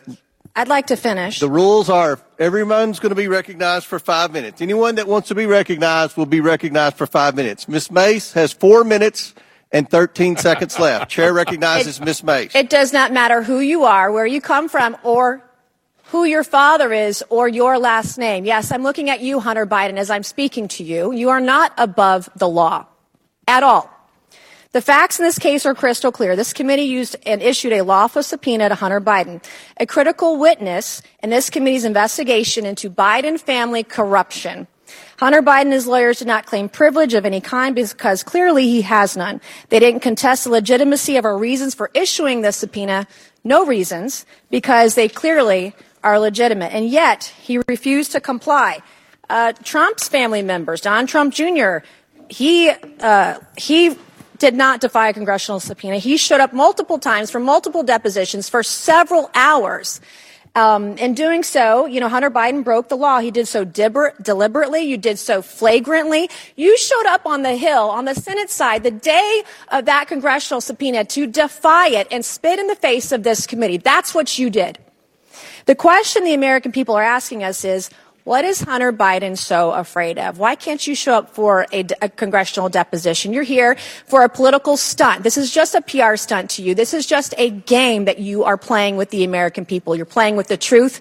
Um, Hunter Biden wasn't afraid to sell access to Joe Biden to the highest bidder when he was in elected office. He wasn't afraid to trade on the Biden brand, peddle influence, and share those ill-gotten gains with members of, of his family, including Joe Biden. He wasn't afraid to compromise the integrity of the presidency and vice presidency by involving Joe Biden's shady business deals with our foreign adversaries. But Hunter Biden, you were too afraid to show up for a deposition. And you still can't today. Um, I believe that Hunter Biden should be held completely in contempt. I think he should be hauled off to jail right now because it wasn't long ago, too, my friends on the other side of the aisle, um, that you also believed in the, the power of a congressional subpoena. Not long ago at all. You believed in holding those who refused to comply with a congressional subpoena accountable. And I stood with each and every one of you. I am the only member in this room today who has held a member of my own party in contempt of Congress for not showing up for a subpoena. And I see nothing but complete hypocrisy on the other side of the aisle. The ranking member of this committee even so eloquently put it. The lesson is please tell your children out there in America, if you get a subpoena to go before Congress, go. You have a legal responsibility to do so. So the hypocrisy is stunning. What are we to tell our children today? There's nothing the other side can say with a straight face. As the only member of this committee to vote to hold a member of contempt of my own party, let me be clear. This should not be a partisan issue. If Congress issues a subpoena, you show up. Period. There you go. All right. Now, uh, I want to play this other audio cut, and uh, this is uh, Brian uh, Kilmeade on his uh, show uh, talking to Julian Epstein, who was. let me let me just go through. So so he's a Democrat, Julian Epstein. Just so people know, probably don't know. He's an attorney. He served as former chief counsel for the House Judiciary Committee. All right, he's a Democrat. You know, he's as liberal as you can get, and previously chief of staff for the House Government Reform Committee. He was chief counsel during the impeachment proceedings of uh, Bill Clinton in 1998 and uh, lead counsel uh, for numerous telecommunications, intellectual property, antitrust, counterterrorism, civil rights, and other legislation. So he was on uh, with uh, Brian and this is what he had to say about what happened. Understand, remember, this is a liberal Democrat. Yeah, Abbe's a friend of mine. We worked together during the Clinton impeachment um, uh, in '98, and um, good friend, very good attorney. Um, not the tactic I would have used. You, you, just you don't get as a witness, particularly as the son of the president of the United States, the right to tell a congressional committee how to conduct an investigation and how you're going to comply with a subpoena. If a congressional committee says we want to do a deposition before a public hearing, that's what you do. You don't get to say no. I want to. I will comply with a subpoena only if you do it in my way. You don't get to choose that when Congress issues you a subpoena. You can't say I'm not going to comply with subpoena because I think you're motivated on partisan, bipartisan investigation or partisan intent. It's just not how the system works. It breaks down. Right now, the Attorney General of the United States is prosecuting Steve Bannon and Peter Navarro for contempt of Congress in failing to comply with subpoenas. And I just don't know how the President of the United States or the Attorney General answers the question about the President's own son now defying a subpoena. Right. when I ran that committee, and there's plenty of evidence, uh, plenty of uh, precedent of Democrats using depositions before a public hearing. Why would you do that? Because in a public hearing, you have a five minute rule. You go back and forth with members. In a deposition, the attorneys can ask questions, follow up questions for an hour, two Under hours, oath? as much under oath for as long as you need. You're not distracted by the Klieg lights. You're not. You're not interrupted by the five minute rule, and you can persist in a line of questioning in a much more meaningful way. There's lots of reasons to do And you that. lay the groundwork to find out what you're going to do in public if, in fact, that be the next step, right? Right, and to build Dem- a case. Democrats did that in the case of uh, Bush 43 and the investigation that they did at the Judiciary Committee with the uh, firing of the U.S. attorneys. Um, so Democrats have used this process. in- There you go. Just want to play part of it uh, Yeah. uh, for you, though. Understand, and everybody knows it. It's really weak because you know, and you know the question that I have because Raskin got up there and said, "Well, he's here. Let him speak now." The first thought I have is, okay, are Okay. you are you part? Because this is the whole thing that the Republicans have asked, and it's a solid point. Are you actually in collusion with Hunter Biden? Right. uh, uh, to um, uh, to assist him or enable him on rejecting illegally a lawful subpoena of Congress, and you're the ranking member of Congress, Right. The ranking member of that of the oversight committee. Ranking member is a minority leader of it, and and that's one of the questions, you know, with uh, with Swalwell, and Swalwell was up there, right? You know, when he, when he uh, when he made that the speech uh, from the the Senate side of um, of uh, of Capitol Hill, right? And it's like, well, everybody seems to know about this, and then we'll get to the Pete Doocy question for Karine Jean Pierre. I think one of the questions was. Is he a, basically a pain in the butt now? He didn't say pain, but, Yeah, but he was right, like, is, he yeah. a, is he is he a pain to you he a people right now? Yeah. Uh, and he got her on the fact that, uh, well, you know, what do you have to say now? Does the president, uh, does uh, did, did the president know about this? I'm not getting into that. Well, you got into it last time. You said it last time. You said the president knew it. You said Right. the president knew was the what he was, was going the president in contact with Hunter? Which then, as we had said back then, forget about father and son. You're looking at subject versus and and witness. wi- witness versus the actual target because the target is not Hunter. The target is President Biden, and President Biden uh, is the, the the target communicating with a witness. Yep. And the admission from Karine Jean Pierre that he knew that he wasn't going to obey the law. If if that were Trump and Donald Trump Jr., there'd be impeachment proceedings it would, already. It would have. Yeah, we'd Yep. be halfway through impeachment already. Yep, no doubt. And, And- these are all legitimate questions and concerns. Look, MSNBC when they were covering it live, they were like, "Oh, this is a mess." yeah. It was, Because- unbel- it's unbelievable. I mean, because there, it's the only thing you're doing is flexing. It's the only thing you're doing. You're flexing. You're taunting. Which means you know that you are going around the law and you're flaunting that to everyone as if to say, I'm above the law. You can't touch me. That was the play yesterday. And think about it as, and again, Julian Epstein said it. He's Mhm. a Democrat. Yeah. He said it. Yeah. You don't There- do this. You, you don't, you know, move. you don't do it, and you can't, you know, because that's what you know. Uh, Raskin all the time. Oh, and Raskin yesterday. Oh my gosh, he he was he was like, well, uh, the difference is here. Um, uh, we always communicated better than you guys did Uh-huh. with Right. anybody who was coming in. You haven't communicated effectively with them. I'm like, this is so. It is such a. It's they look horrible uh, in this, and Well- every and every like I said, every Democrat knows it. When Epstein Epstein was as clear as we have been on this, Yeah, and yeah. what's wrong, and everybody knows what the procedure is. Well, for and, it. and and I would say too, with the question from Doocy uh, uh, uh, to uh, Karine Jean Pierre, you know, is basically is is he becoming a, a, a pain? You know, is this essentially is this becoming a problem? I would ask that same question for the Democrats on these committees, for these ranking Democrats. Yeah, that was a problem for them yesterday. They're not going to say it. But none of them expected that to happen yesterday, and that's a problem for them. unless they did.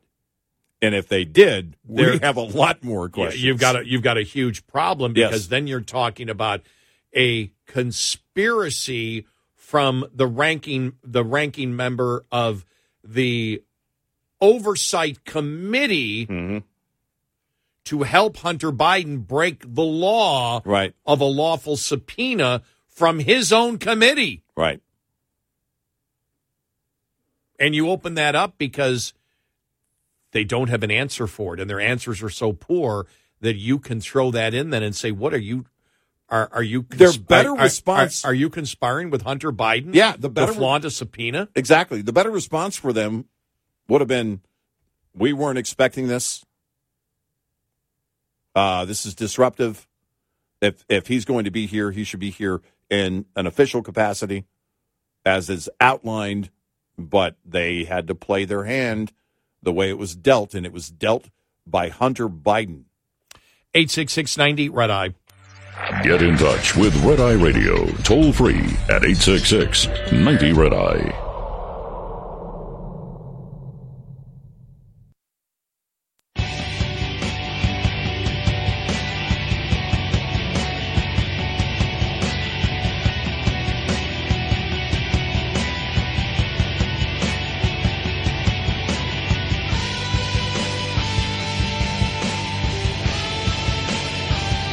It's Eye Radio. Uh, he's Eric Harley, and I'm Gary McNamara. Yeah, you were just talking about when uh, Hunter Biden then went out when he left because he left after about ten minutes, Right. And uh, walked out, and somebody actually, when he was in the hallways of of uh, of uh, Capitol Hill, somebody said, uh, "What is it? What kind What of kind of crack, do you smoke? Yeah, Now the the post on X attributed that to a reporter, but you couldn't see who said it. It was a male, but I don't know if it was a reporter or just a troll in the hallway. I don't know. You know, it was amusing. I- They didn't really respond No, to I- it. You know, uh, uh, again, it was uh, what it was was if you're watching it, Yeah, you know, and and everybody was watching Yeah. it and, the, and from the news media It analyzing it. chaos. What you know? What do you say? At, what do you say at that particular point? I was reading Jonathan Turley, and he was, uh, uh, and and this was actually the the the uh, the day before when he wrote the article saying how long are and we read part of it yesterday. How Right. long are Democrats going to go down this hill that they can't win? yeah. Why are They're- they're why trying to is this the hill Right. that you're going to die on? Yeah. when you know it's not going your direction. There's no momentum in your direction whatsoever. In fact, I don't know how you stop the momentum from the other side. No, you can't. And everything looks it looks it looks horribly weak. You can't sit there and say, "Well, he he can he can flaunt the subpoena because he said he wanted to uh, testify publicly." You you don't get You don't get to write the subpoena. you don't get to write the subpoena. It's like, well, if if if if you're part of the legal process, you don't get to control it. No, you don't. And and the the answer was that they said, fine, we're gonna we'll do the deposition first, and then he can speak publicly afterwards. We'll give him Sure. the best of both worlds. Right. There is no argument to that that the Democrats have. And I said when Raskin got into the thing, well, uh, it's because uh, when uh, we subpoena people, we communicate better with them than you communicate. It was like it was What a did you just- of horse manure. And what did you just admit to? You know, I mean, it, it's it's. Are you working? You know, the question is, uh, who is in communication with Hunter Biden on days like yesterday? No, no, no. He, but he meant communicating I know, with, I know, yeah, with- with, with- with, like the opposite Tr- side. like Yeah. like the Trump, like Yeah. they were having this, Yeah. that, like they were having this uh, very great. The him and the the the uh, uh, uh, Trump's sons Yeah. were having this great back and forth. Oh yeah, there's nothing here. What would you like to know? And They brought know, him in for tea yeah, we're willing to to hear. Yeah. I mean, it's a load Yeah. of horse manure, and everybody knows it. Yeah, yeah. No, I knew that part, but it's it, it- the the problem is is that you know you the more you try and jump out and try and defend Hunter Biden, the more it comes back at you. Yeah. Oh, and that's what uh, uh, Jonathan Turley was talking about. He goes, they're they're repeating the filibuster again. Yeah, right. For they want short term game, and and then the Republicans killed them on the filibuster. That's why the Republicans have the Supreme Court.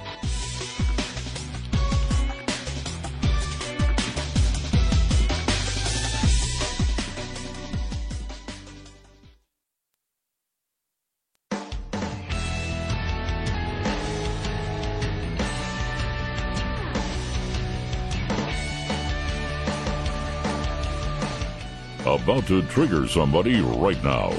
Gary McNamara and Eric Harley on Red Eye Radio. Hmm. All right. Yeah. How? Talking and stuff, saying things and whatnot. Trying to think um, what could be really, really triggering out there. Hmm. Hmm. Everything.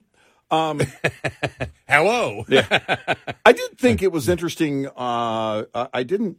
I was watching it live, but I didn't see it. Anyone post it? But uh, yesterday, right as Hunter was walking out of the room yesterday, he shouted, "I'm smart, not like everybody says."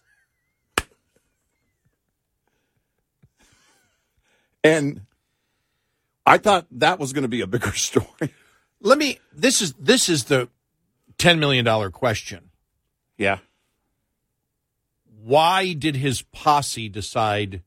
How did his posse, his legal posse, And he had one. convince him to do yeah. that? Yeah. Or was it the case that there was no stopping him from doing that? I don't know. Because that's what I take from it. I just assume he's driving everything. And they're He going, may be, yeah. And they're going, okay, if you're going to make that, then we need to be in the room with you. If you're going to do this, Okay, that's it. Yeah. then we need to be there. Uh, the one, the guy to his left, I don't know who he was. I'm not trying to, you know, go after the guy, but he did have a resemblance uh, to Don Johnson from. Was that uh, Miami was that his lawyer, the one that bought the art from? Is that him? is that I can't think of his name. Yeah. Kevin. yeah Kevin something. Yeah, I just, yeah I just kind of had the Miami Vice looking. Yeah, that that's his that's his buddy. Yeah, That's yeah. I think that's the bu- that's his buddy that was doing the bong. yeah. Okay, Remember the bong shop? yeah, right. And apparently buying all the artwork. No, but but and the, no, the reason I bring that up is he knew that he was. Look, you, when you go out and do something, you know you're being filmed. Well, Yeah. you're you're a No, friend of you you're do. a friend of Hunter Biden. You're doing a bong. Yeah, I mean, it's it's almost as if, and that's why, that's why one of the things I'm thinking of is okay. It, it was, you know, uh, his people that convinced him to do, they they weren't saying don't do it. They were saying yeah, it's a great idea, great idea, great idea. Because if you're his, you know, his lawyer friend and you're doing a bong, remember he's also one that loaned him the millions of dollars too, right. Yeah, or gave him the millions of dollars, right, right. to pay off his tax bill. Mm-hmm. And we always said, well, he was that was a sign of uh, arrogance, narcissism, and be doing the bong because Mm-hmm. he knew people was I'm going to do something. I'm going to be doing this bong right in front of you. Right. Yeah. No, I think And by the way, where do you get a bong these days? I mean, are, are there head shops still? I don't know. I guess there are. Yeah. Okay. I just. Yeah. You know, or maybe Walmart. Oh wait a minute. I'm not I- saying they sell them at it. Walmart. I don't know. I'll what I'm tell you in about five minutes. I said bong. Yeah. My phone is on. Yeah. I'll Oh. be. I'll Yeah, be getting for the ad. I'll be getting the bong ads any Yeah. any moment now. Yeah. yeah. Why not? Right. with the dr- Gary, leave work, go right around the corner, and there's the bong shop. Remember, in Texas, it's for tobacco use only.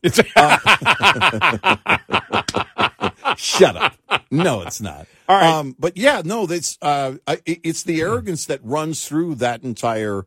You know, I know I I don't know about his friends. It, it appears to uh, be at play with his friends too. But you know, that's that's part of who the Biden, uh, who Hunter Biden and Joe Biden are. That arrogance of you you can't get me, Jack. I'm above all you. Look, he knows. Uh, Hunter Biden knows he broke the law. Yeah. There's no doubt about it. Right. He evaded his taxes. Yep. You know, number one, I can't imagine ever evading my taxes. No. And number two, if I was a drug addict and that's the only reason that I evaded my taxes, Mm-hmm. there would be a sense of shame and mea culpa. It would be if so I'm, frightening if, I'm at that level. If I sobered up after being a drug addict and found out that I had engaged not only in that behavior of doing the drugs, buying the drugs and whatever, but I was also committing other crimes, you know, evading taxes or whatever it is. And it was his mental state driven by drugs. If that were me, it would be such a nightmare to wake up from. I would run with my lawyers to officials and say, We've got to clear this up. And what do I need to do? Let's start now because the last thing I want to do is be in this kind of hot water. And if my dad had been vice president for eight years and was contemplating running, I would have thought also, oh my gosh, this is going to come back on him. Yeah, the love thing came up again earlier this week. Yeah. There were a couple of interviews that some Democrats are doing. Oh, it was Clyburn. Right. Same Clyburn. He loves his. Well, apparently Joe loves everybody, and the entire family hates Joe. Well, this that's the thing. Does Hunter love his father? Right. He's not behaving like somebody who wants to protect him, except for in a mafioso kind of way. It's not. Don't worry, Dad. None of this is personal. It's just business. Yeah. Uh, but uh, here's Pete Doocy yesterday with Karine Jean Pierre. All right, here we go. All right. Hunter Biden on Capitol Hill today. How big of a headache is that for you? Hunter Biden is a private citizen. He is not a member of the White House, as you know, and I just don't have anything else to share. The last time he was on the Hill, he said the president was certainly familiar with what his son was going to say. I did say that, and here's So and what I'm saying today. that President Biden does to you- not help him with his business deals, but he does help him skirt congressional subpoenas. That is not even true. That oh. is. Oh. That is incredibly disingenuous in that question. What I will say to you, I am helping you out. knew. I'm helping you out. I don't have anything else to share. You hear the laughter after? I have nothing else to share. It's like I got you Yeah. on you know on that. Yeah. Because that's the thing. You know what what she gets caught and she gets caught on this quite frequently. No, no, we're, we don't discuss that. We don't discuss private citizen. And then she'll answer another reporter, and then Doocy will come back and go, "Excuse me, you just said you don't answer it." And, you went, and that's what he was saying there. You Mhm. can't have it both ways. Yeah. Right. No, you know you are can't. you're you're you know you've said, you're, and and she goes, "That's disingenuous." Explain to me how it's disingenuous. Right. We don't It's know. right on point. All we know is you said he was familiar. Mm-hmm. Now I would approach it. A I would ask it a different way. I don't know if it's a better way, but I, I okay. Apparently, I think it is because I wouldn't be saying I would ask it another way unless I thought it was better. Hmm. But I, I would say, excuse me, you're the one that said he was familiar. The only way he could be familiar is if he talked to his son. His son, in legal purposes, is not his son. His son is the witness. Right. The president is the target. Right. So the concern here is the appearance of obstruction of justice. That's how I would approach it. And have and she goes, well, that's uh, that's horrible. How is it horrible? You know, well, I can't go into it. Excuse me, you open the door. You open the door You by saying the president did it. You open the door. Yeah. Explain to me why you did that and now why you won't answer the question. You can't plead the fifth now. You've already talked. That's a, I would add that in there too. That's Yeah. really good, right? Yeah. you can't plead the fifth now. Once you start, You've already talked. you you got to plead the fifth all the time. Well, that's it. And which, by the way, By the way, we know it. We know the fifth doesn't apply. It doesn't here. Apply here. Although they really wish that it did. and wishful thinking. But it is that it should have been that approach at the beginning. But the president is, is not But she knew she got burned. and, and no, she knew she got burned. horrible. She knew she got burned, and then you could hear. I don't know if it was Doocy laughing, but it was almost a laugh of, "I got you. Yeah, you can't answer the question." Yeah, yeah. And then she says, "I'm going to help you out here. I'm going to quit." Yeah. basically. Well, you know, we had said it. uh, Remember, because we heard this, and you and I looked at each other and went, "She just threw the president under the bus." this is not father son. Yeah. This is subject witness. Now, and and again, the continuation yesterday, but when she said a few weeks back was when she said, "Well, he was for yeah, he was familiar with what his son was going to say that day." Then he knew, Then there had The- to be a, co- a conversation. right? There had No to be way around it. Conversation, and so the witness is telling the target. Yeah. The witness is telling the suspect, the person of interest, Mm-hmm. that I am not going to, you know, I am not, I, I'm not going to o- obey the subpoena. Right. And I'm going to actually get out and talk about it tomorrow. Right. So his father, because his father is the target and the president, the next question is, well, what was the, did your father agree? Did did uh, the president agree with it? Because if the president agreed with what he was doing, you have conspiracy to obstruct justice at that point. Right.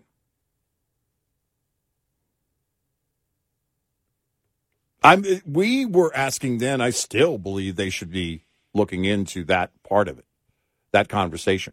That's a very critical point here. It is.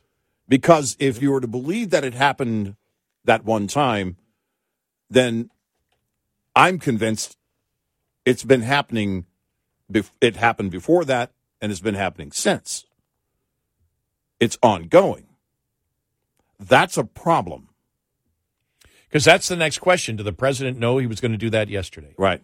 Because then that gets into the fact of, all right, there's regular communication then, as there would be.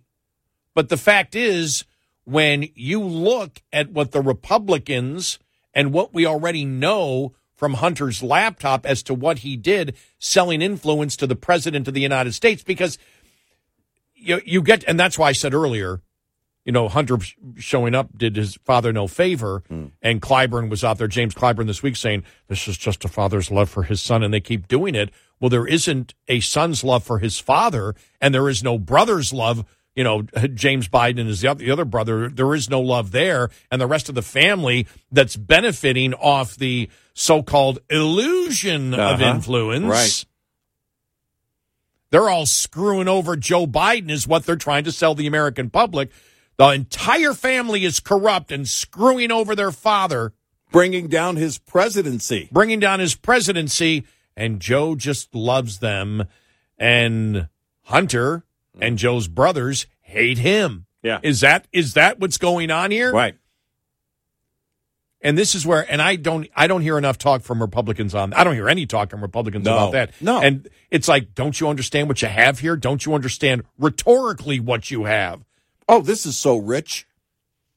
I mean, there's so there's so much, so many layers to this whole thing. Every day, and you don't. Here's the thing: you don't have to go down the rabbit hole. Look, if you're No. following a Clinton-esque plan, you know, like the whole uh, Russian collusion, collusion hoax that she put together, people are going to need some coffee to follow it. And if you're following the Biden esque plan, it's pretty simple. And for the GOP, you should be on it every single day. Every one of these points should be going on and on and on and on. It's not that difficult. People understand it. You said it months ago.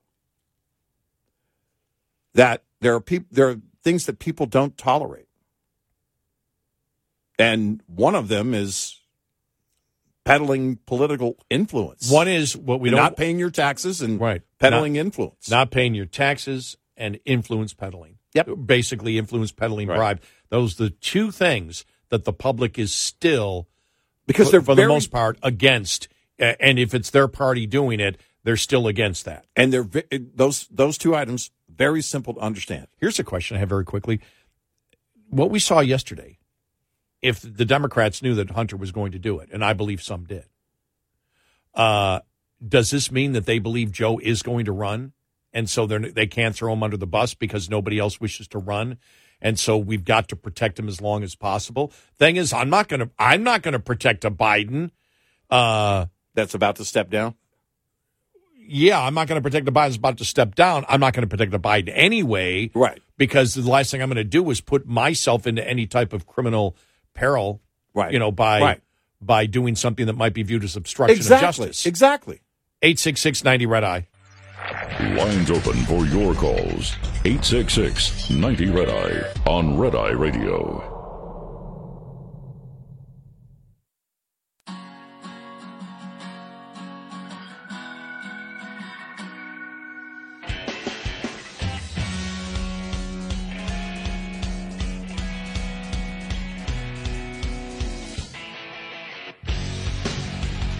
It's Red Eye Radio. He's Eric Harley, and I'm Gary McNamara. Oh, and it got filthy in the in the hearing yesterday. I think the Yeah. highlight of the filthiness was uh, uh, squad member uh, Representative Jayapal uh, again wanting to deflect from Hunter Biden. So Mm. she went right to Trump, and she said Trump incited an erection. Oh, wow. She actually said that. Well, Oh my gosh, the place went crazy. can you? I don't even know if you can be charged with that. I don't know what kind of lawyer you would even hire. I have a lot of questions about that. It was That- just. and and quite frankly, actually, I don't even want to talk about it anymore. We're done. We're done.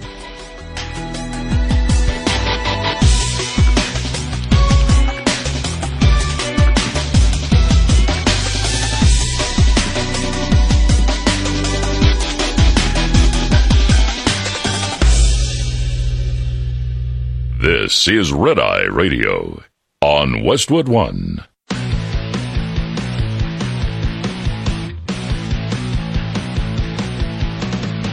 Now, it's Red Eye Radio. Gary McNamara and Eric Harley talk about everything from politics to social issues and news of the day. Whether you're up late or you're just starting your day, welcome to the show. From the Uniden America Studios, this is Red Eye Radio. All across America and around the world, he is Eric Harley, and I'm Gary McNamara. Good morning. Hello. To Representative uh, Paul, It is insurrection. Yeah, yeah. The word is insurrection. Right. Just making sure we. It's also not resurrection. Right. I heard that. And it goes back several weeks, but yeah, no, it's it's insurrection, which it wasn't to begin with, but that's the word you're looking for. Right. We're just talking the word. We're, yes. Yeah, we're not, yeah, we're, yeah, we're, yeah. That was not an editorial comment. Exactly. Yeah. Uh, it was just, uh, she wasn't able to get out Yeah. insurrection, and it The- came out. Well, go back and listen to last hour. Yeah, listen, we All have a podcast, and uh, we we uh, invite you if you Yes. missed the show to go back and listen to that podcast. Well, I, I want to get to to uh, Comer talking to reporters uh, uh, after uh, the Hunter Biden debacle yesterday. Hmm. I just don't know what he's thinking. I- Is- I I, am not not Comer. Hunter Biden. Hunter you, Biden. You, you shake your head and you're just like, what is what is he thinking? How does he think this is to his advantage, or is he just is his whole life been just an emotional nightmare and he just does stupid things? Well, there's the thing. Um, I have to ask that question. and does his, he just his do? eyes were really weird looking throughout the whole thing while he was in the room. It, it's I, I don't I don't know what somebody's thinking, but it just seemed like he was kind of out of his mind in that moment. And that's the point. It doesn't seem like he was thinking logically. That seemed like a last minute deal. And it sounds like something someone like a Hunter Biden would do. And his lawyers say, look, if you're going to do this, we're going to have to come with you. You can't just walk in there. I His- don't know if that's yeah. the case. His crazy lawyer friend. I don't know what you know Yeah, I don't know. because that that guy's just weird. to begin with, too. Yeah. So Yeah. who knows? Yeah. But here's uh, uh, Comer uh, after the uh, Hunter Biden visit to Capitol Hill yesterday. Uh, today, the House Oversight Committee voted to hold Hunter Biden in contempt of Congress. Uh, this is something that, uh, unfortunately, we had to do. Uh, we've conducted this investigation for over a year. We've been very transparent with the American people. We've been very transparent with the media. We've published four substantive bank memorandums that show concerning transactions from our enemies around the world. Uh, we've referenced several uh, hundreds of uh, suspicious activity reports that the banks filed, uh, very concerned about suspicious activity by the Biden family. We've had, heard testimony from IRS whistleblowers about the IRS and Department of Justice investigating various members of the Biden family for criminal wrongdoing. And can we get can, can, can we get you all out, or you just be quiet while we do this interview? Everybody, it was down. it was one of those days, wasn't it? So, Yeah, uh, it was. It really was. What we saw today, unfortunately, was a stunt by the president's son to come in. Uh, this is the second time when he was supposed to be here in this room. The first time was uh, was the day we were supposed to have the deposition.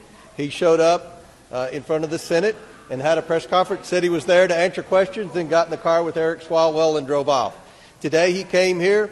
He sat on the front row on the day we voted to hold him in contempt. He didn't bother to, to show up or tell anyone he was coming or try to work with us on a date for a deposition. We heard Moskowitz say that uh, the president's son was here. He was sitting there to answer questions. When Moskowitz's time expired, I recognized Miss Green. She wanted to ask him questions, and he got up and left.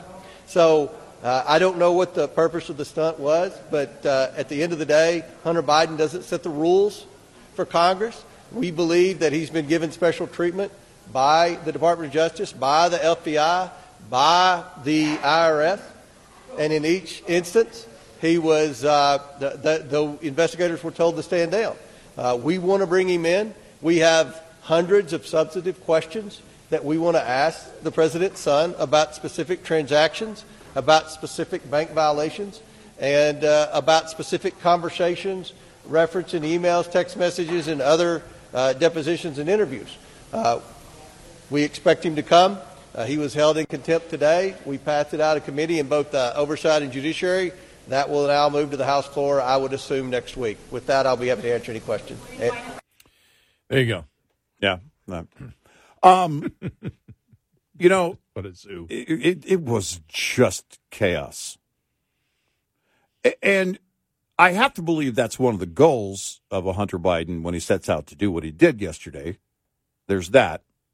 He wants that to be the story and and not the actual hearing itself, not the content of the hearing itself. Change the content by going in and and flexing basically and then walking out. You know what that's going to do. You know there's going to be a zoo. Even MSNBC as it was happening live was saying uh, this is a mess. they know that. But you also know that if you're Hunter Biden and this is your idea, your choice to do this and you you could see it on his face. You could see it in his body language. Had his arms crossed. That's a very defensive posture. And if you're going to look like a, you know, a I don't know, a big shot or something, don't cross your arms ever in public, ever. You got to look relaxed, and he didn't look anywhere close to relaxed. He looked really charged up. I'm not accusing him of being on drugs, but wow. He looked he looked like Well- he had at the very least way too much coffee and his eyes were just, you know, it's like he wanted to shout something out. That's what his eyes looked like. Like he was about to shout, stand up and shout in that room. And I'm wondering, I'm thinking if it's not for his lawyers, he that might have happened. I don't know. I can't say for sure. But the imagery of it all was a zoo. It was a circus. And it's also further proof and demonstration, if you needed more, that he has no concern whatsoever for the law. He believes he's above the No, law. he he believes he's above the law. Yeah, and he's going to flaunt that at every turn. because you wouldn't be doing what he is he is doing. You know, it, it's interesting because uh, you made the comparison to a, a mafia boss. Yeah, uh, yeah. you know, uh, uh, coming in, but you know, mafia bosses in the past have been arrogant, Right, and right. would do things that are just you know that are that are just stupid, right? Yeah. And uh, you know, and and uh, and flaunt Gotti, for example, would flaunt everything, and it's Oh, like, yeah. can't do it. They're eventually they're they're the smirk on their face and right es- yeah. especially when you see um you know the the the fact is now it's not republicans alone now it's the democrat it's the uh, democrat administration that is now prosecuting him for serious crimes Right. including evasion of taxes Right. and and so uh i just i I guess the question you can look and say, what are his, what's Hunter and his lawyers thinking? That's one thing. I, the big question to me is why are Democrats going to the wall here for Hunter Biden? And you may say Joe Biden, but I, I just, I, I don't see where the politically where the payoff, I don't see politically where the payoff is because they don't have a debate point. No, There is no debate point to defend Hunter Biden here. Right. There's none. And saying, but Trump is not a defense of Hunter Biden. No. No.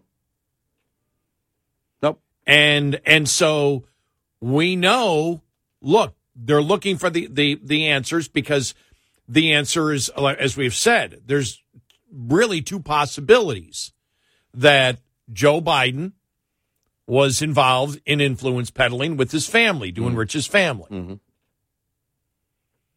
You know, now how far it went and whether there was a quid pro quo, you know, that's still to be found out as to, you know, what, you know, actually, you know, happen in many of these particular cases. Right. Yeah. Are the allegations with Burisma or other places true? And and so when you look uh, at at uh, all of that, you know, you just you shake your head and go, where do the Democrats actually believe they have a talking point? Because they know they don't. Right. They know they don't. They're not idiots.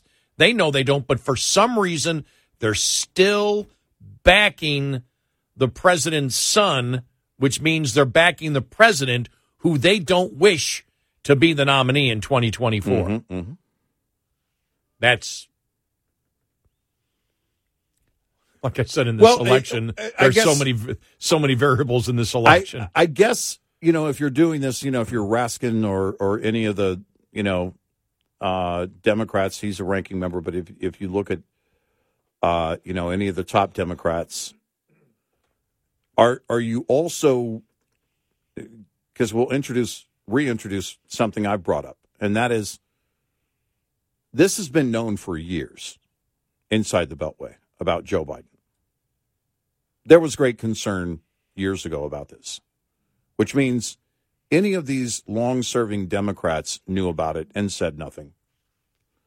And so when this falls, if it does fall, you know, whatever comes down is also going to shine some light on that fact. And so maybe at this point, you're not so much defending Joe as you are trying to build a, a barrier between Joe and the party and maybe have it not come down so hard on the party itself. I don't know. I'm, you know, throwing out possibilities. Um, I don't know. I don't know why in the world, if we're at this point of, you know, look, President Newsom is meeting with President Clinton in Mexico. I knew that would get you. You looked at me almost as, you mean governor? You were, you were going to say it. You mean governor? No, President Newsom was wanna be I him president now. Yeah, wanna be President Newsom. Um, you know, those all those things are in play and they're still talking. Look, there's too much talk from the left. This isn't generated by people on the right, by the way. The the talk of him standing down and or or you know, uh, pulling out of the race and you know, Newsom or whoever it's going to be, you know, jumping in. The left Oh yeah. is the energy behind that.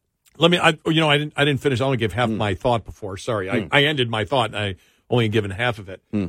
The problem is either Joe Biden is, you know, guilty of a conspiracy with his family to do influence peddling, hmm. or the fallback point that Joe just loves his family and loves Hunter. And remember, it's Democrats that have used this defense. Yeah. It was an illusion of influence peddling, which then, you know, they only were talking about Hunter, which meant Hunter was pretending to sell access to his father mm-hmm. by promising all these foreign entities that he could get them, you know, whatever they wanted. And for over 10 years, he did this, never delivered once. Yeah, right. Because that's the fallback. That's the position of the Democrats. Mm-hmm. They and they promote that proudly. Well, what they forget is Hunter isn't the only person involved in it. Right. Then you have to include the brothers. Why? Because there was a series of bank accounts and 20 different uh, corporations that were set up to move money to what? How many family members? 11, 12 family members? Right. Which means then Joe Biden, this is what the Democrats are, act, the message are trying to sell you. Joe Biden loves his family. His entire family is corrupt Yeah. And has been selling pretend access to the president to enrich themselves, and the president didn't know. Yeah. The Those illusion are- of access. Yeah. No, either one of those are not strong positions to start out from. No. You know, when you're talking about an impeachment inquiry or it's time now for a deposition. Right. Not the strongest points. All right, some of the most damn weakest points I've ever seen. Yeah, exactly. Let's be honest. Seriously. I was I was trying to Third be nice graders. there. Third Right, graders, could could make better points. And by the way, I think Republicans Republicans have never said what we have said. Then, Hmm. you know, here's what Democrats are saying: that it was an illusion of influence, Yeah. which means as they're saying, remember, because Clyburn said it again, James Clyburn of South Carolina said Mm-hmm. it again a couple times this week. They're just after a man who loved his son. Okay, let's explore that then. Yeah. Sure. So he loved his son, and his son took advantage of him. Right. Is that what you're saying? Right. Somebody should ask Clyburn that, or anybody else who brings that up. Fine, then what's your scenario? Right. Yeah. So are you saying that Hunter Biden was selling pretend access to his father an illusion? Right. Then was Jim doing the same? And the family set up all of these different bank accounts and LLCs to distribute the money to the family. We know that's a fact. So are you saying that Joe loves his family and his whole family hates him and is corrupt and is attempting to use him to enrich himself over a period of a decade? Is that what you're saying? Can't have it both ways. Can't have it both ways, no. But no, but I haven't heard anybody bring that up except us. Maybe there is. No. I haven't seen it anywhere. It's like, and, and that's the important thing is when they say something, you've got to say, all right, what are they actually communicating? Because we, we're in a society now where you say, Joe just loves his son. Yeah. Well, then the question Republicans have to ask is, what the hell does that mean? Right. Let's follow that. Joe loves his son, and that means what? Right. His son took advantage of him. All right. Now you say it's an influence of uh, the um, the illusion of influence. Right. Fine. Well, then is that what his brothers were? Joe Biden's brothers have been selling, and then my God, the entire family has enriched themselves through bank accounts and LLCs to hide the money. So does Joe love his family and they all hate him? And they're all using him? Is the entire Biden family corrupt except Joe? Is that your defense of the president? That's the picture you're painting. That that's your story. Yeah. There's no way around that. Wake up, Republicans. You've got more ammo. It's too easy. 86690 Red Eye. Brought to you by Hot Shot Secret. Hi, I'm Jen Loomis, a transport safety expert at JJ Keller, and I'm here to share a tip on speed and space management. When driving, you need to manage the space around your vehicle so that there's enough space to allow you to adjust when traffic conditions change. The space ahead of your vehicle is the most important and one of the easiest to monitor and adjust as needed. One rule of thumb is to allow at least one second for each 10 feet of vehicle length at speeds below 40 miles per hour. At greater speeds, add an additional second. It's impossible to keep other drivers from tailgating you, but there are some things you can do to make it safer, such as increasing your following distance, avoiding quick lane changes, and slowing down. There are also several things you should do to ensure that there is plenty of space between the side of your vehicle and other vehicles. Don't hug the center line, avoid hugging the right side of the road, and avoid traveling alongside other vehicles in strong winds, especially crosswinds. This tip was brought to you by JJ Keller and Associates. Visit us at jjkeller.com. Get in touch with Red Eye Radio toll free at 866 90 Red Eye.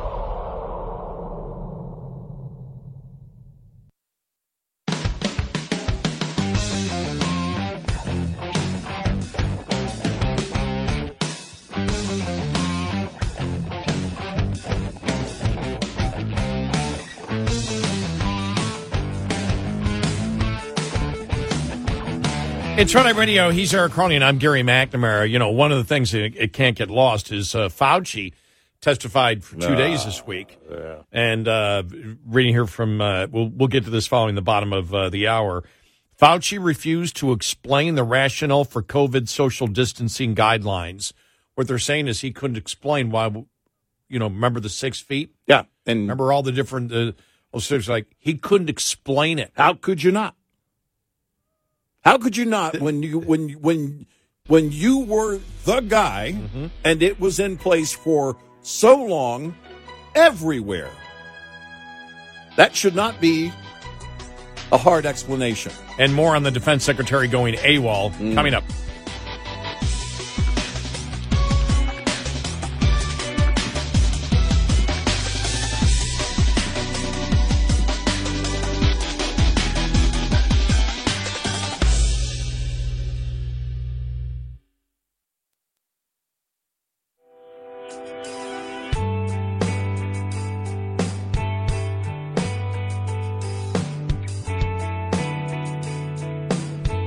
Listening to Red Eye Radio from the Uniden America Studios. And he is Eric Harley, and I'm Gary McNamara. Good morning. Uh, all right.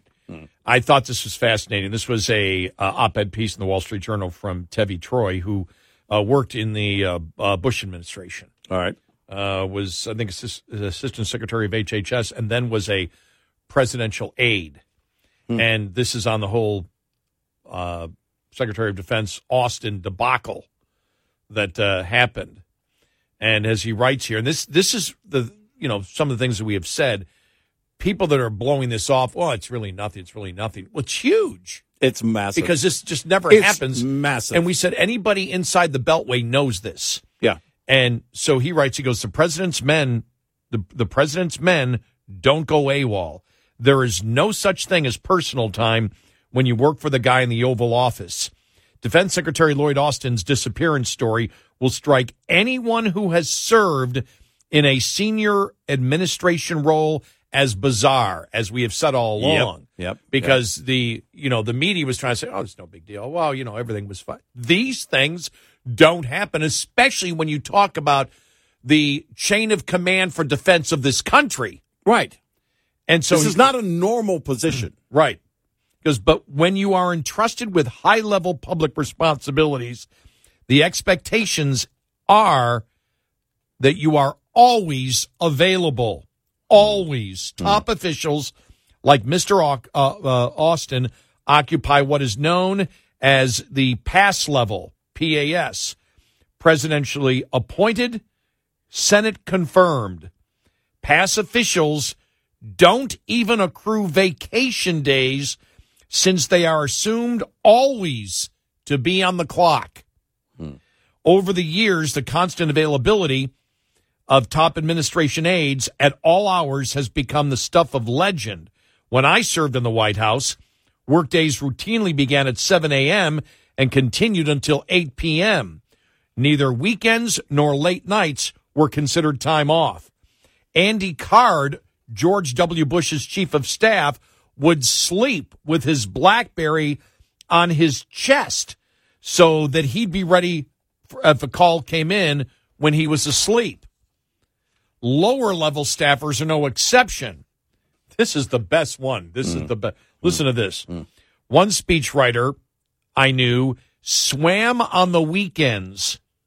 He put his Blackberry in a Ziploc bag at the end of his swimming lane.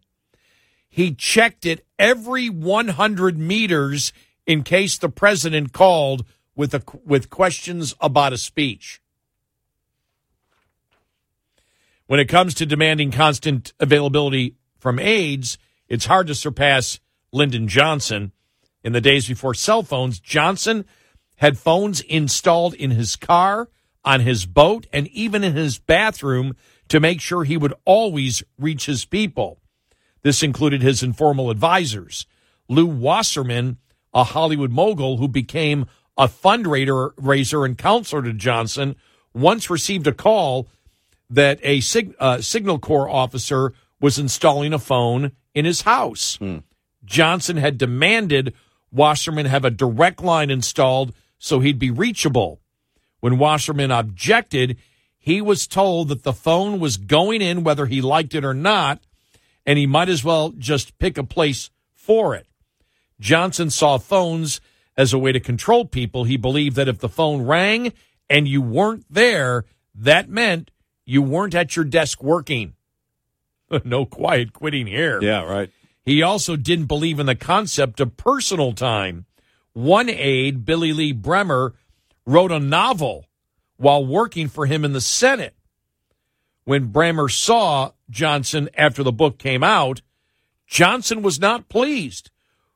When did you find time to write that book? He wanted to know. Brammer explained that he wrote the book at night, but that didn't that didn't satisfy Johnson.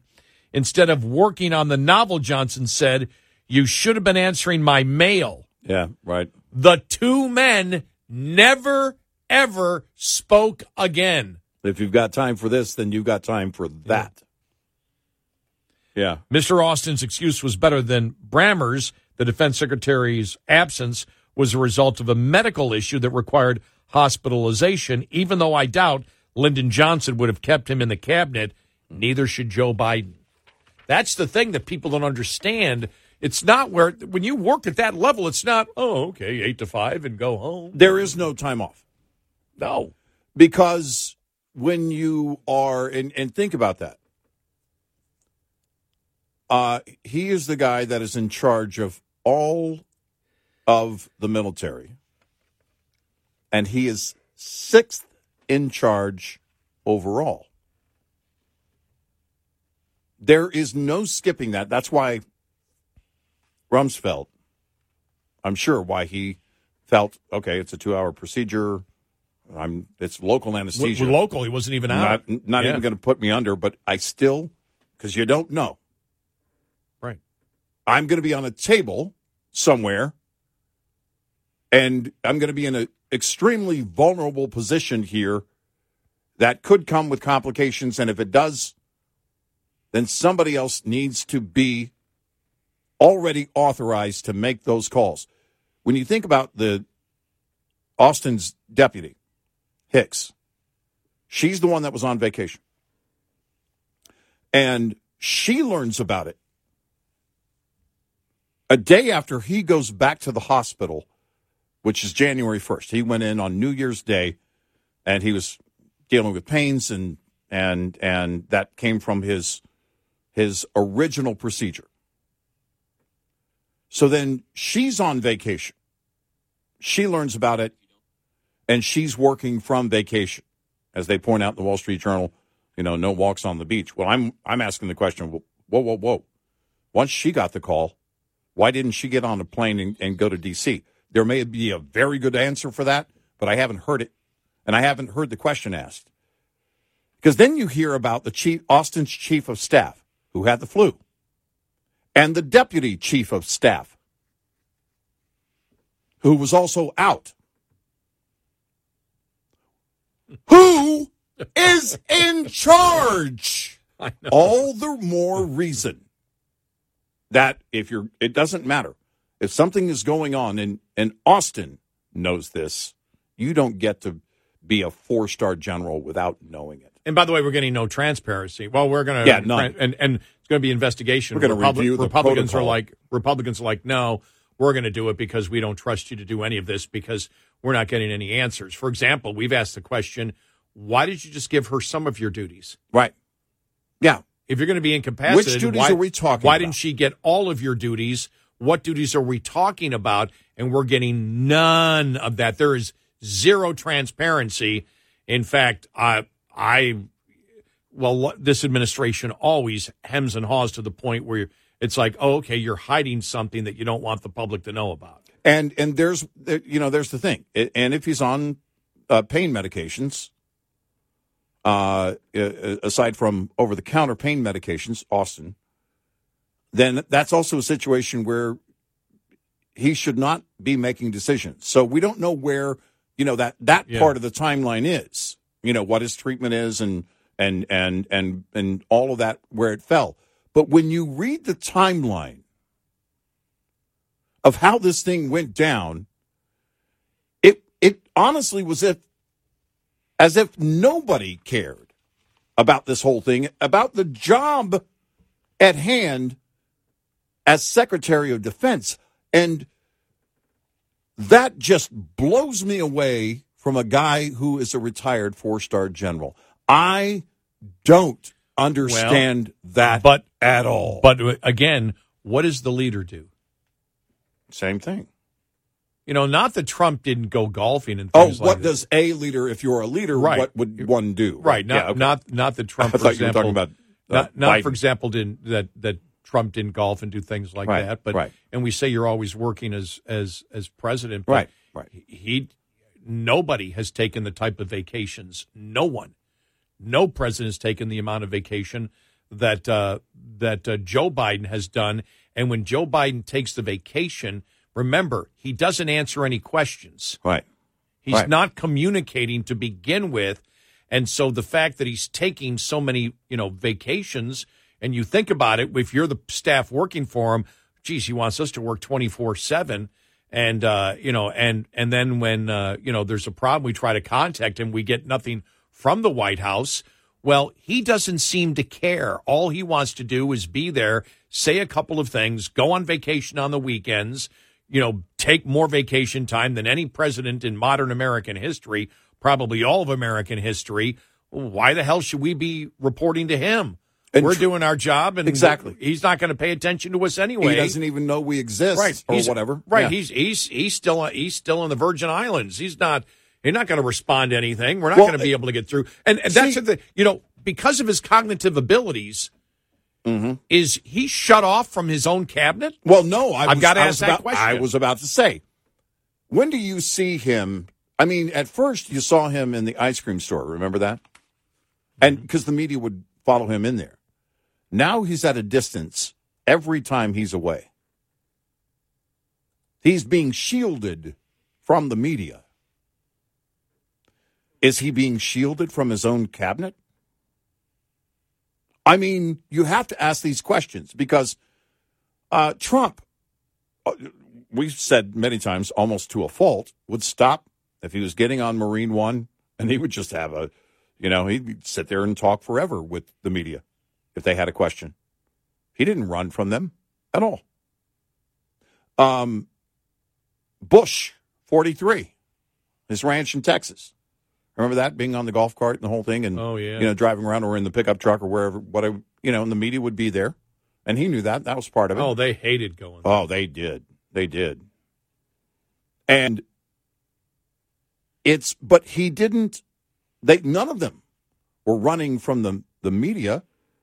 I mean, Obama a couple of times hopped on a bicycle and tried to get away, but it didn't work. It's the thing is it's very different with Joe. It's not just that he's on vacation, he's being shielded. right? And He's since being we- kept since- from the media. Since we know he's being shielded from the media, like no other president has been shielded by the media, well, then how do we know that his cognitive abilities are so bad that everything has to pass through someone else Exactly. before they talk to him? Exactly. Exactly. And so you've got then the cabinet members saying, We never get to talk to the president. Right. This is a hypothetical now. Right. We never get to talk to the president. We always talk to an aide who claims they're passing it on. They really don't care what we have to think. Right. There's no sense of urgency there. Right.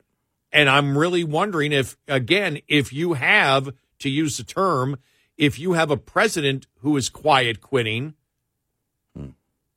well, you expect the people that work for you don't pick up on that Right. and then quiet quit themselves? Or he's not the one making the calls, so they're, he's not the one they reach out to. yeah. Because but, as- there's but, no as far way- as as far as we know, he didn't reach out to anybody in the White House. Right, exactly. But here's the thing there's no way to explain away this whole thing with Austin. There isn't. No, there isn't. At, at one point, his deputy, Hicks, she still wasn't aware of the full situation. No, she wasn't. She, she didn't know when she took over some of his responsibilities. She had wasn't no idea aware. in the hospital. And you're right. At that point, it's like, and so they were communicating. How? Why were Yeah. why were his some of his duties assigned to her? My question was, did you not ask? And how would, how would it not be signed over? Because I want to know about the formalities in the protocol there. If Rumsfeld says, "Well, you know, I signed the document, signed over my authority to, or whatever," then I'm in my mind, I'm thinking, all right, then that means you signed a document as such. And by the way, you also the it's it's protocol to make it public. So Yes. the so the so your enemies know that we're in full control. Right, that you're in full control Yep. and that the power Yep. and authority to respond has been transferred to somebody else. What if the truth about Austin and his situation that he was in got to our enemy before it got to his deputy secretary of defense?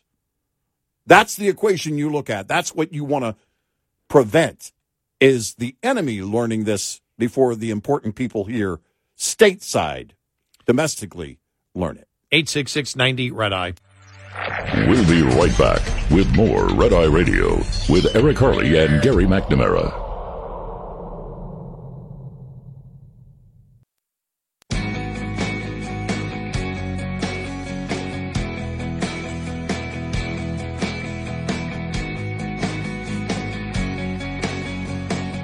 It's Red Eye Radio. He's Eric Harley, and I'm Gary McNamara. So really interesting there, and, and from somebody who actually worked in government before. Yeah, yeah. And that's why we said yesterday, we said, look, uh, in the Beltway, anybody who's worked in Washington is going, oh my God, what the hell? Yeah. The media may be going, oh, what's the big deal? Republicans, oh, he's just sick. Oh, everybody's, everything's fine in the Pentagon.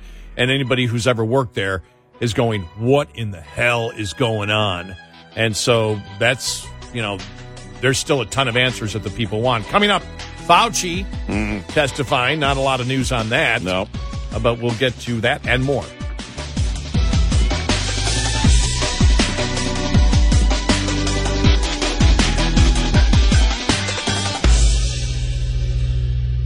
This is Red Eye Radio on Westwood One. The Bigger Pockets portfolio of podcasts are worthy of your investment. We're having a real conversation as real real estate investors. New episodes available every day. It's important to buy where it makes money and not necessarily where you want to travel to. Bigger Pockets, On the Market, Rookie Real Estate, or Money Podcast. The purpose of flipping is to create more cash so then you can reinvest into other types of properties. The Bigger Pockets Podcast on YouTube or wherever you listen. Welcome to Talkville, the ultimate Smallville rewatch podcast. Guest star Sarah Carter as Alicia Baker, although I didn't really work with her a lot. But Tom did, and they had some real big smoochy scenes. Yeah. Can we talk about that? Could there be any more sex? What was a three page makeout scene that just kept going? Good Lord, we get it. They have chemistry. Jump in now or catch up on any of the past seasons of Talkville on YouTube or wherever you listen.